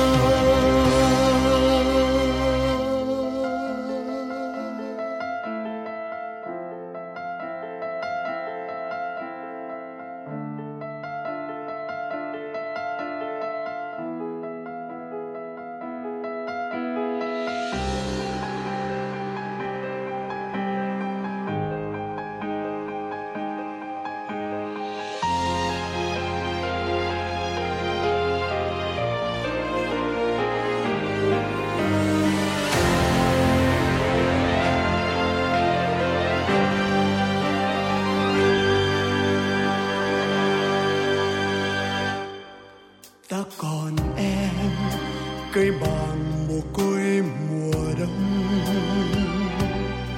ta còn em nóc phố mồ côi mùa đông, mảnh trăng mồ côi mùa đông. Mùa đông năm ấy tiếng dương cầm trong căn nhà đổ tan lễ chiều, sao còn vọng tiếng chuông ngân.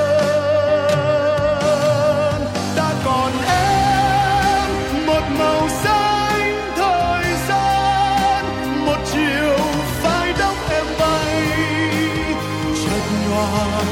chợt hiểu người nghệ sĩ lang thang hoài trên phố,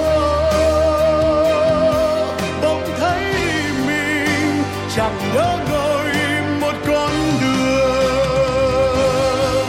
Ta còn em hàng phố cũ rêu vang và từng mái ngói xô nghiêng, nào nào kỷ niệm chiều Hồ Tây lang sao hoài con sông. Chợt hoàng hôn về từ bao giờ.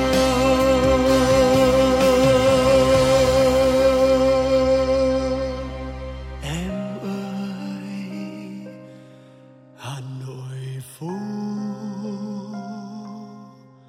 ta còn em mùi hoàng lan, ta còn em mùi hoa sữa. Con đường vắng di dào cơn mưa nhỏ, ai đó chờ ai tóc xõa vai .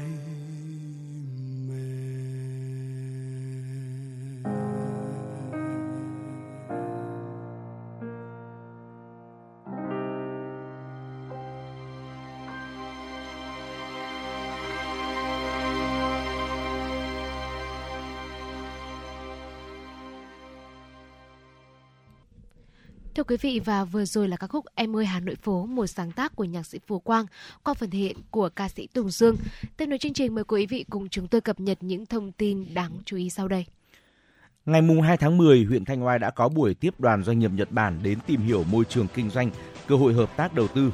Tổng giám đốc công ty Anela Japan Okino Yoshiyugi, đại diện đoàn doanh nghiệp Nhật Bản cho biết, mục tiêu của chuyến thăm lần này là chia sẻ và thảo luận các kế hoạch đầu tư tại Thanh Oai nói riêng, Việt Nam nói chung trong thời gian tới.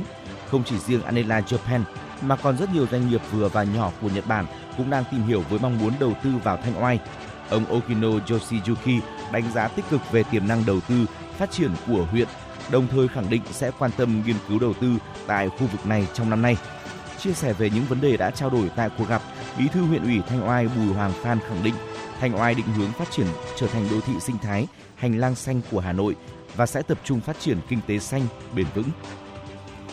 Theo tin từ Ủy ban Nhân dân thành phố Hà Nội, 9 tháng năm 2023, thành phố đã giải quyết việc làm cho hơn 171.000 lao động, đạt 105,7% kế hoạch cả năm. Thành phố đã ủy thác qua Ngân hàng Chính sách Xã hội cho đối tượng nghèo, đối tượng chính sách xã hội vay với tổng số tiền là 1.800 tỷ đồng, tạo việc làm cho 34.600 lao động. Đồng thời, thành phố ra quyết định hưởng trợ cấp bảo hiểm thất nghiệp cho 65.600 người, với số tiền hỗ trợ hơn 1.800 tỷ đồng, hỗ trợ gần 3 tỷ đồng cho 663 người học nghề. Trong tháng 9 năm 2023, Hà Nội giải quyết việc làm cho 15.500 lao động, tiếp nhận thẩm định và ra quyết định hưởng trợ cấp thất nghiệp cho 8.700 trường hợp với số tiền hỗ trợ là 247,5 tỷ đồng. Chiều 2 tháng 10, tại cuộc họp báo Bộ Công an, Thiếu tướng Lê Xuân Đức, Phó Cục trưởng Cục Cảnh sát Giao thông Bộ Công an cho biết, từ 15 đến 30 tháng 9, có 493 biển số đẹp đã được tổ chức đấu giá trực tuyến với tổng số tiền ký xác nhận trả giá là 214 tỷ đồng. Tất cả khách hàng sau khi chúng đấu giá đã ký biên bản xác nhận. Liên quan định danh biển số xe ô tô, Cục Cảnh sát Giao thông đã chuẩn bị bộ trả lời câu hỏi 11 câu hỏi liên quan đến biển số xe, thủ tục đăng ký mua bán. Khi người dân có đầy đủ thủ tục mua bán sang tên, di chuyển, gửi đến cơ quan công an trong vòng 2 ngày được làm thủ tục. Khi người sử dụng phương tiện không xác định được chủ sở hữu, có thể thay mặt chủ sở hữu ký vào tờ khai sang tên di chuyển, nộp cơ quan công an. Cơ quan công an tiếp nhận hồ sơ và ra thông báo trong thời hạn 30 ngày giải quyết cho người dân.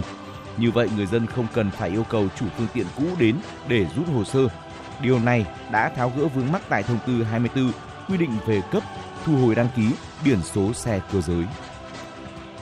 Thưa quý vị, xin chuyển sang thông tin khác.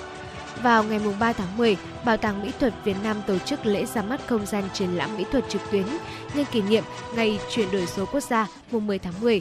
Đây là kết quả của sự hợp tác giữa Bảo tàng Mỹ thuật Việt Nam và công ty cổ phần Vsharp Pro. Với kỹ thuật tiên tiến, không gian triển lãm mỹ thuật trực tuyến cho phép phòng dựng một cách chân thực không gian vật lý của những triển lãm nghệ thuật thực tế, mang lại trải nghiệm hấp dẫn và trực quan cho người xem, nhờ các tính năng như điều khiển góc nhìn, phòng to, tương tác 3D. Đặc biệt trên nền tảng của triển lãm mỹ thuật trực tuyến, người xem có thể tiếp cận với các triển lãm và tác phẩm nghệ thuật mọi lúc, mọi nơi trên toàn thế giới, chỉ cần có thiết bị kết nối Internet. Không những thế, người yêu nghệ thuật có thể tương tác và tham gia trong quá trình tìm hiểu về tác phẩm bằng cách gửi phản hồi, chia sẻ ý kiến với nghệ sĩ và cộng đồng nghệ thuật. Và thưa quý vị, trước khi đến với những thông tin tiếp theo của chương trình, mời quý vị cùng chúng tôi tiếp tục quay trở lại vào không gian âm nhạc. Và chúng tôi cũng vừa nhận được một cái âm nhạc đến từ vị thính giả có đôi số là 5295, có yêu cầu ca khúc Chưa Quên Người Yêu Cũ, một sáng tác của nhạc sĩ Hứa Kim Tuyền qua phần thể hiện của Hà Nhi. Ngay sau đây, xin được mời vị thính giả này cùng với tất cả quý vị thính giả đang nghe đài, chúng ta sẽ cùng lắng nghe ca khúc này.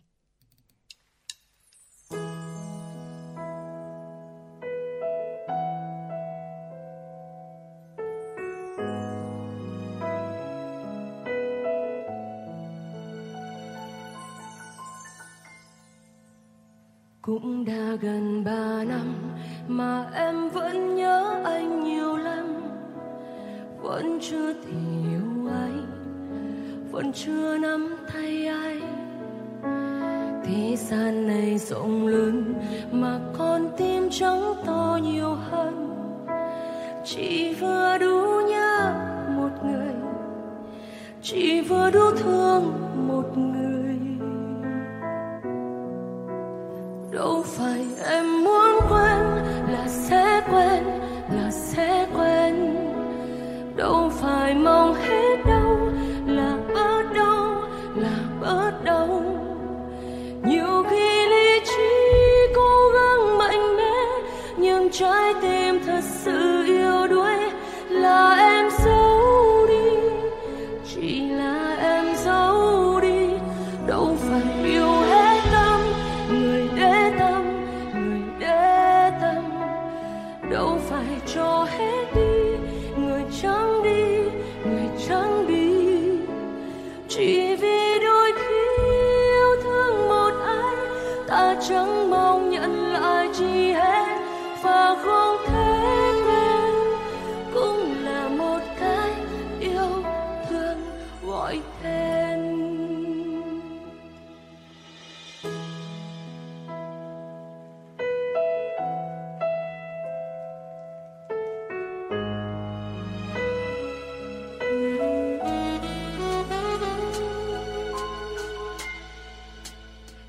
Khi mình quen nhau, cùng đi trên chiếc xe đạp lâu, đã xanh còn chưa chín, đã hẹn ước đôi mình, ước muôn đời bên nhau, bàn tay nắm mãi chẳng rời đâu.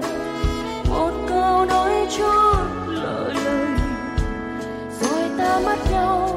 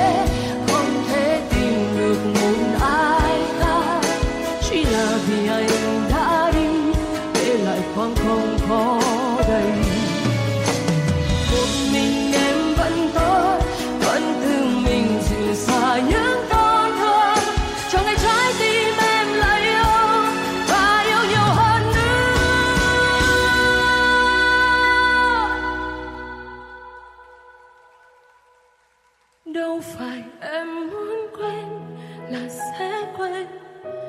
sẽ quên, đâu phải mong hết đâu, là bớt đau, nhiều khi lý trí cố gắng mạnh mẽ nhưng trái tim thật sự yếu đuối là em giấu đi, chỉ là em giấu đi, đâu phải yêu hết tâm, đừng để tâm, đâu phải cho hết đi, người trao đi, người trao đi, chỉ vì đôi khi yêu thương một ai, ta chẳng mong nhận lại chi hết, nào đâu mấy chi, tình yêu lại kéo ta về bờ mi, và không thể quên, cũng là một cái yêu thương gọi tên.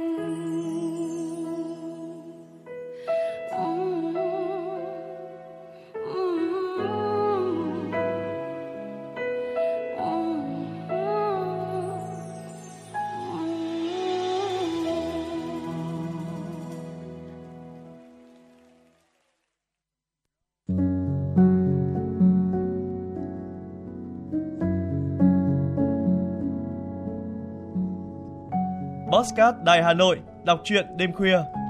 Những cuộc đời, những số phận, những câu chuyện từ hiện thực cuộc sống, cả những hồi tưởng, ký ức về một thời chưa xa, tất cả sẽ được gửi gắm mỗi ngày một số trong chương trình podcast đọc truyện đêm khuya của Đài Hà Nội. Ở đó, mỗi câu chuyện của các nhà văn nổi tiếng Việt Nam và cả những cây bút trẻ sông Sáo sẽ đưa quý thính giả xa gần đắm chìm trong những không gian và thời gian, khi thì hư ảo, huyền hoặc, lúc lại chân thực đến bất ngờ, để rồi khép lại mỗi tác phẩm luôn là tình người, là sự tử tế, là tính nhân văn lan tỏa trong đời thường, và thậm chí đôi khi còn là hồi chuông cảnh tỉnh những phận người lầm lỡ để định hướng con người đến một cuộc sống tốt đẹp hơn. 30 phút mỗi số trên sóng của Đài Hà Nội, đó cũng là lúc bạn có thể thảnh thơi, lắng lại, hòa dòng cảm xúc bên chiếc radio quen thuộc hay chiếc điện thoại thông minh nhỏ xinh để ngẫm ngợi về những điều đã qua, để cảm nhận ngòi bút sắc sảo và tài năng văn chương của mỗi tác giả. Bởi dù ở thế hệ nào, giai đoạn nào, họ cũng luôn mong muốn có thể khai thác tận cùng mọi câu chuyện của cuộc sống. Đừng quên là nghe chương trình podcast đọc truyện đêm khuya trên sóng của Đài Hà Nội lúc 22 giờ tất cả các ngày trong tuần các bạn nhé. Phát hành mỗi ngày lúc 22 giờ trên 5 nền tảng: app Hà Nội On, website hanoionline.vn, Apple Podcast, Spotify, Google Podcast. Mời quý vị và các bạn đón nghe. Quý vị thân mến, cùng tiếp nối chương trình với những thông tin, tin tức được thực hiện bởi biên tập viên Kim Oanh. Trung tâm Lưu trữ Quốc gia 1, Cục Văn thư và Lưu trữ Nhà nước Bộ Nội vụ cho biết chào mừng kỷ niệm 69 năm ngày giải phóng thủ đô, mùng 10 tháng 10 năm 1954, mùng 10 tháng 10 năm 2023. Trung tâm phối hợp với các đơn vị liên quan của Hà Nội tổ chức hai triển lãm Thành xưa phố cũ và Hồ Gươm giao lộ Đông Tây. Với 180 phiên bản tài liệu, tư liệu, hình ảnh, bản đồ, bản vẽ kỹ thuật được lựa chọn trưng bày, triển lãm Thành xưa phố cũ sẽ mang đến một góc nhìn mới về lịch sử, văn hóa, đất và người Thăng Long Hà Nội thế kỷ 19 đến giữa thế kỷ 20 trong không gian Hà Nội xưa với những khu phố, con đường, những di tích lịch sử, văn hóa cùng nhiều công trình mang đậm dấu ấn Pháp. Triển lãm được bố cục theo hai chủ đề lớn: Thành bên phố và Chuyện phố Tây phố ta. Triển lãm khai mạc vào 9 giờ sáng ngày 6 tháng 10 tại Trung tâm Bảo tồn Di sản Thăng Long Hà Nội. Bên cạnh đó, từ ngày 5 đến ngày 31 tháng 10, tại Trung tâm Thông tin Văn hóa Hồ Gươm, số 2 Lê Thái Tổ Hoàn Kiếm Hà Nội, Trung tâm Lưu trữ Quốc gia 1 phối hợp với Ban Quản lý Hồ Hoàn Kiếm và Phố cổ Hà Nội tổ chức triển lãm Hồ Gươm giao lộ Đông Tây. Qua Hồ Gươm giao lộ Đông Tây, ban tổ chức muốn giới thiệu đến công chúng sự thay đổi diện mạo của một Hà Nội xưa, giai đoạn cuối thế kỷ 19 và nửa đầu thế kỷ 20, trong sự giao thoa giữa cổ kính và hiện đại, giữa phương Đông và phương Tây. Thông qua cuộc triển lãm, nhiều hồi ức đẹp về Hà Nội được thể hiện qua lăng kính của chính những người con sinh ra và lớn lên ở đây, đem đến cho công chúng nhiều cảm xúc tươi mới trong những ngày mùa thu Hà Nội này. Cục Du lịch Quốc gia Việt Nam thuộc Bộ Văn hóa Thể thao và Du lịch Thông tin cho biết, tháng 9 năm 2023, nước ta đón trên 1,05 triệu lượt khách quốc tế. Đây là tháng thứ 3 liên tiếp du lịch Việt Nam đón trên 1 triệu lượt khách quốc tế. Tính chung 9 tháng qua, tổng lượng khách quốc tế đạt 8,9 triệu lượt, khách nội địa trong 9 tháng đạt 93,5 triệu lượt. Tổng thu từ khách du lịch 9 tháng của năm ước đạt 536,5 nghìn tỷ đồng. Hàn Quốc tiếp tục là thị trường gửi khách lớn nhất trong 9 tháng qua với gần 2,6 triệu lượt.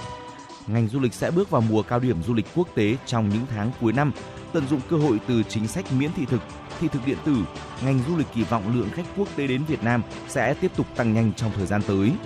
Bộ Văn hóa, Thể thao và Du lịch sẽ báo cáo chính phủ để thay đổi chỉ tiêu đón khách quốc tế từ 8 triệu lên 12,5 đến 13 triệu lượt khách năm 2023, tăng khoảng 156% so với kế hoạch đặt ra từ đầu năm. Ngày 2 tháng 10, Tổng Công ty Vận tải Hà Nội thông tin một nữ hành khách sơ ý bỏ quên trên xe buýt một ba lô, trong đó có tài sản trị giá hơn 2 tỷ đồng, vừa được đơn vị vận hành tuyến là Trung tâm Tân Đạt, trực thuộc Transeco trao trả.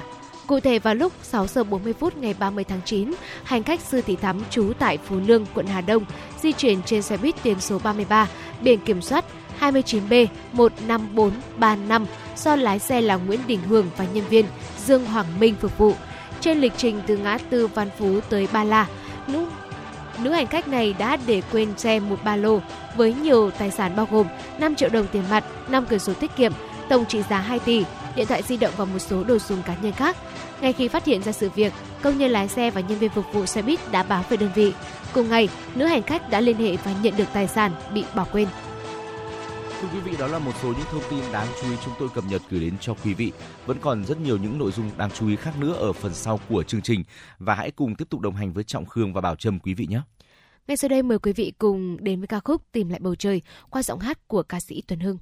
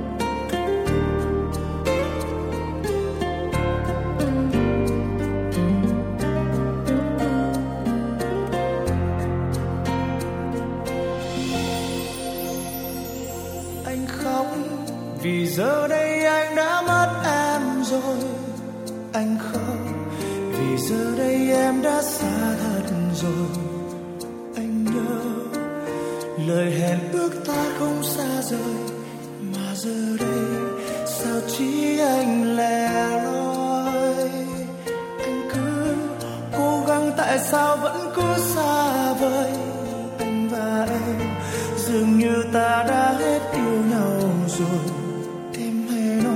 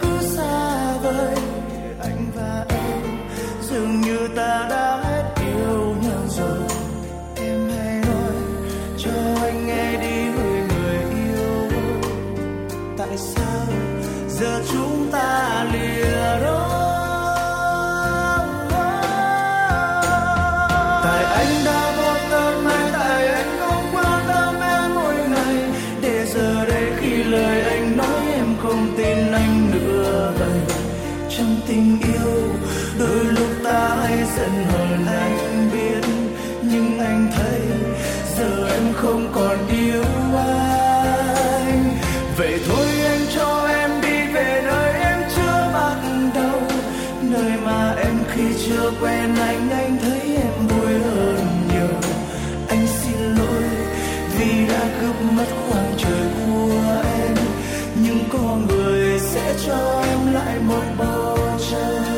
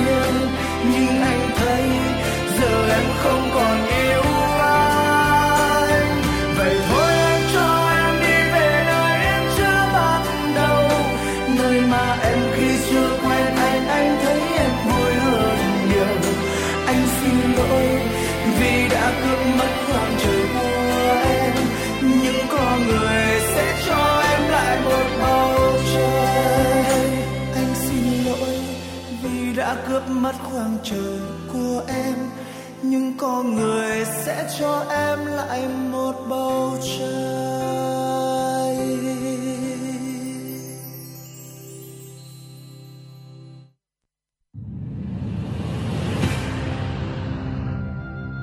Một cuộc thi có bề dày truyền thống gần 30 năm. Một khởi đầu của các diva làng nhạc Việt, là bệ phóng cho nhiều tài năng âm nhạc. Tiếng hát truyền hình Hà Nội đã trở lại mùa thi 2023 với tên gọi Tiếng hát Hà Nội. Với 4 vòng thi bắt đầu từ ngày 23 tháng 9 năm 2023, các thí sinh từ khắp mọi miền Tổ quốc sẽ được thử sức tranh tài trong 3 phong cách âm nhạc: thính phòng, dân gian, nhạc nhẹ, với cơ hội được vinh danh và tỏa sáng. Vòng chung kết được tổ chức ngày 28 tháng 10 năm 2023 tại thủ đô Hà Nội. Giải nhất cuộc thi trị giá 200 triệu đồng, các giải nhì, giải ba và giải chuyên đề đều có giá trị cao và được các nhà tài trợ trao thêm những giải thưởng đặc biệt. Tiếng hát Hà Nội 2023, một cuộc thi, một cơ hội so tài và tỏa sáng. Tiếng hát Hà Nội chắp cánh cho các tài năng. Quý vị thân mến, và cùng quay trở lại với khung giờ phát sóng của Truyền hình Hà Nội trưa nay. Mời quý vị cùng chúng tôi đến với tiểu mục Sức khỏe và đời sống. Thưa quý vị, thời gian gần đây thì có lẽ rằng là sốt xuất huyết và đau mắt đỏ là hai cụm từ được rất là nhiều người quan tâm hiện tại. Và ngày hôm nay thì chúng tôi cũng đã chọn chủ đề đau mắt đỏ trở thành chủ đề bàn luận chính trong tiểu mục Sức khỏe và đời sống. Và chúng tôi cũng sẽ giúp quý vị trả lời những thắc mắc mà có lẽ rằng ai chúng ta cũng mong muốn rằng là sẽ có được câu trả lời của nó. Và thưa quý vị, với những chùm ý kiến chúng tôi tham khảo từ các chuyên gia dinh dưỡng, mong rằng một phần nào đó sẽ giúp quý vị chúng ta có những kiến thức nhất định về căn bệnh này. Thưa quý vị, có một trường hợp là người đàn ông 50 tuổi ở Gia Lai tử vong vì sốc phản vệ bởi tự dùng thuốc trị đau mắt khiến nhiều người lo lắng, nhất là trong tình hình dịch đau mắt đỏ đang bùng phát ở nhiều địa phương. Một câu hỏi đặt ra là liệu có phải khi người lớn mắc đau mắt đỏ sẽ lâu khỏi hơn trẻ em và nguy hiểm hơn nhiều? Và chúng tôi xin được chia sẻ cụ thể thông tin đến với quý vị. Đau mắt đỏ có tính chất lây lan mạnh nên nhiều trường hợp là có tình trạng có những ngôi trường có đến nửa lớp lây lan đau mắt đỏ. Khi thực tế nhiều cha mẹ giáo viên cũng bị lây bệnh từ con trẻ, nhưng ở người lớn thì có thể là tình trạng đau mắt đỏ nặng hơn kèm theo các triệu chứng khác như là sốt hay là nghẹt mũi. Đau mắt đỏ thì lây qua tiếp xúc trực tiếp với người bệnh thông qua đường hô hấp, nước mắt, nước bọt, bắt tay, cầm, nắm, chạm vào những vật dụng nhiễm nguồn bệnh như là tay nắm cửa, điều khiển tivi, nút bấm cầu thang, dùng chung đồ vật, đồ dùng cá nhân với người bệnh như là khăn mặt, chậu rửa mặt hay là gối. Ngoài ra thì bệnh đau mắt đỏ còn lây qua sử dụng nguồn nước bị nhiễm mầm bệnh như là ao, hồ, bể bơi, thói quen hay dụi mắt, sờ vào mũi, vào miệng. Sau khi khỏi, bệnh nhân vẫn có thể lây cho người khác trong vòng 1 tuần. Vì thế để phòng bệnh, người dân cần giữ gìn vệ sinh cá nhân thật là tốt, rửa tay bằng dung dịch sát khuẩn, vệ sinh mắt sạch sẽ mỗi ngày. Không dụi mắt, nhất là khi mà tay không được vệ sinh sạch, và nhớ là rửa tay bằng xà phòng thường xuyên để đảm bảo vệ sinh quý vị nhé. Vâng, thưa quý vị, có một câu hỏi đặt ra rằng là liệu rằng là tình trạng đau mắt đỏ tại người lớn có nặng hơn trẻ em hay không ạ? Có rất nhiều người thắc mắc câu hỏi này. Và thưa quý vị, một số người thì khẳng định chắc chắn rằng là người lớn thì phải nặng hơn trẻ em. Tuy nhiên điều này chưa hẳn là đúng. Trên thực tế ở người lớn hay là ở trẻ đều có sức đề kháng tốt, có ý thức và nhận thức vệ sinh, chăm sóc sức khỏe sẽ nhanh khỏi và đau mắt đỏ sẽ không bị nặng so với biến chứng so với những bạn trẻ vẫn là những bạn em bé nhưng mà nhỏ tuổi hơn. Ghi nhận thực tế cho thấy rằng đau mắt đỏ ở trẻ nhỏ dễ bị nặng hơn, dễ có biến chứng hơn, nhất là trẻ dưới 3 tuổi. Đau mắt đỏ ở trẻ lứa tuổi này thường có thời gian khỏi bệnh chậm hơn so với người lớn và trẻ lớn vì hệ miễn dịch ở lứa tuổi này vẫn chưa được hoàn thiện. Bên cạnh đó thì trẻ dưới 3 tuổi chưa nhận thức được đầy đủ các biện pháp phòng lây lan nên thường có thói quen là dụi tay vào mắt khi mà ngứa hay là gây bụi nhiễm, tổn thương mắt và kéo dài thời gian bệnh hơn. Tuy nhiên, vẫn có một số ít người lớn hoặc là trẻ lớn bị đau mắt đỏ nặng hơn, kéo dài hơn 7 đến 14 ngày. Ở một số ít này là thường gặp ở những người mắc bệnh nền như là tăng huyết áp, đái tháo đường, người có hệ miễn dịch bị suy giảm nên bệnh sẽ dễ chuyển nặng và thời gian mắc cũng sẽ kéo dài hơn. Thưa quý vị, khi mà bị đau mắt đỏ, tuyệt đối là chúng ta không nên tự điều trị.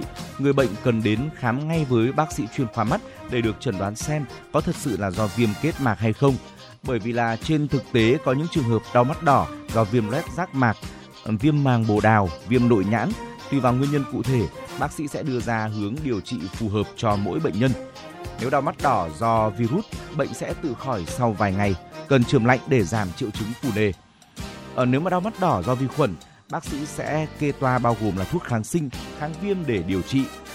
Trường hợp là do dị ứng sẽ được kê toa thuốc nhỏ hoặc là thuốc uống để giảm tình trạng bị dị ứng. Đặc biệt những bệnh nhân viêm kết mạc do vi khuẩn và virus thì cần giữ vệ sinh để đảm bảo không lây truyền bệnh cho người xung quanh mình bằng cách là rửa tay thường xuyên trước và sau khi chạm vào mắt, che mũi và miệng khi mà hắt hơi. Khi bị đau mắt đỏ thì bệnh nhân nên nghỉ học hoặc là nghỉ làm vài ngày cho đến khi là khỏi hẳn để tránh lây bệnh. Đối với những bệnh nhân đeo kính áp tròng, khi bị đau mắt đỏ phải ngưng dùng ngay. Khi mà sử dụng thuốc nhỏ mắt, không nên để đầu lọ thuốc chạm vào mắt và lông mi vì sẽ làm bẩn lọ thuốc. Nên dùng khăn mềm nhúng nước để vào ngăn lạnh, sau đó đắp lên mắt để giảm các triệu chứng phù nề quý vị nhé. Dạ vâng, thưa quý vị, tóm lại thì đau mắt đỏ sẽ khỏi theo tự nhiên sau từ 7 đến 10 ngày, nhưng mà nếu lâu hơn sẽ có nguy cơ biến chứng và khó điều trị hơn. Người bệnh phải được khám chuyên khoa mắt để được dùng thuốc chống viêm, tăng cường miễn dịch, chống bội nhiễm. Ghi nhận tại phòng khám một số trường hợp như là người có sức đề kháng yếu như là người già, trẻ nhỏ, những người không tuân thủ tốt điều trị, những trường hợp viêm kết mạc cấp nặng mặc dù được phát hiện và điều trị kịp thời nhưng bệnh vẫn gây biến chứng viêm giác mạc, thậm chí là gây viêm loét giác mạc. Bởi vậy khi đau mắt đỏ không tự điều trị, cần tuân thủ chỉ định của bác sĩ, tái khám theo lịch hẹn để tránh những biến chứng đáng tiếc xảy ra. Ở đây thì chúng tôi cũng đã tổng hợp lại một số lời khuyên của các bác sĩ. Hiện nay thì với những cái thời tiết hiện tại ở Hà Nội, với thời tiết gọi là hơi lạnh một chút, và nó cũng được xem là một cái điều kiện rất là thuận lợi cho các loại virus, vi khuẩn sinh sôi phát triển, đặc biệt là thi thoảng chúng ta cũng đón những cơn mưa nữa. Và do đó mà bệnh đau mắt đỏ cũng sẽ dễ lây lan hơn. Để chủ động phòng ngừa bệnh đau mắt đỏ, người dân cần thực hiện các biện pháp đơn giản nhất, hiệu quả, đó là thường xuyên rửa tay bằng xà phòng, sử dụng nước sạch, không đưa tay dụi mắt, mũi, miệng, không dùng chung vật dụng cá nhân như là lọ thuốc nhỏ mắt, khăn mặt, kính mắt, khẩu trang. Cần vệ sinh mắt, mũi, họng hàng ngày bằng nước muối sinh lý, các thuốc nhỏ mắt, nhỏ mũi thông thường, sử dụng xà phòng hoặc là các chất sát khuẩn thông thường để sát trùng các đồ dùng, vật dụng của người bệnh, hạn chế tiếp xúc với người bệnh mắc hoặc là nghi mắc bệnh đau mắt đỏ. Hiện thì tình trạng đau mắt đỏ có tỷ lệ gia tăng ở một số địa phương. Nhiều người lo lắng và cho rằng nếu nhìn vào mắt của người bệnh đau mắt đỏ thì mình sẽ bị lây. Điều này thì không đúng, tuy nhiên thì rất nhiều người có cảm giác như vậy bởi vì họ nghĩ mình không tiếp xúc trực tiếp với người bệnh. Thực tế như chúng ta thấy với những trường hợp đau mắt do virus có thể lây qua nhiều đường, nhưng mà đặc biệt nguy hiểm và nhanh nhất là lây qua hệ hô hấp. Bệnh nhân bị đau mắt đỏ có thể kèm theo hiện tượng viêm họng, sốt, đau họng hay là nổi hạch. Người đau mắt đỏ có thể lây bệnh cho người khác ngay cả khi chưa có triệu chứng rõ ràng. Việc lây bệnh diễn ra ở thời kỳ ủ bệnh và ngay khi bệnh nhân đã khỏi vẫn có thể lây cho người khác trong vòng một tuần. Tương tự, việc đeo kính không loại trừ hết nguy cơ lây bệnh mà chỉ giảm thiểu khả năng lây bệnh. Nếu mà đeo kính nhưng vẫn dùng chung khăn mặt, chậu rửa mặt thì khả năng lây bệnh là rất lớn. Đau mắt đỏ lây truyền qua những hạt tiết tố nhỏ li ti khi bệnh nhân ho hoặc là hắt hơi, qua đồ dùng cá nhân, khăn tay, qua nước bị nhiễm khuẩn như là nước hồ bơi. Vì thế, bệnh dễ lây ở trẻ em học cùng trường hoặc người sống cùng một nhà thưa quý vị. Và quý vị thân mến, những chia sẻ vừa rồi cũng đã khép lại tiểu mục Sống Khỏe cùng FM96 ngày hôm nay, và mong rằng là trong gần 120 phút chương trình của chúng tôi phát sóng, quý vị đã có những giây phút thư giãn. Và quý vị cũng đừng quên nhé, hãy chia sẻ với chúng tôi những điều quý vị đang quan tâm, có like của chương trình 02437736688 và thông qua trang fanpage FM96 Thời sự Hà Nội. Quý vị thân mến, và chương trình ngày hôm nay của chúng tôi được thực hiện bởi ekip chỉ đạo nội dung Nguyễn Kim Khiêm, chỉ đạo sản xuất Nguyễn Tiến Dũng, tổ chức sản xuất Lê Xuân Luyến, biên tập Lưu Hương, thư ký Lan Hương, MC Trọng Cường Bảo Trâm cùng kỹ thuật viên Quốc Hoàn vừa thực hiện. Và xin được gửi lời chào đến quý vị cũng như hẹn gặp lại quý vị trong những khung giờ phát sóng tiếp theo của Chuyển động Hà Nội. Và để thay cho lời chào kết của chương trình ngày hôm nay cũng như một món quà âm nhạc cuối cùng chúng tôi muốn gửi đến quý vị, mời quý vị cùng lắng nghe ca khúc Hương Ngọc Lan qua phần thể hiện của ca sĩ Mỹ Linh.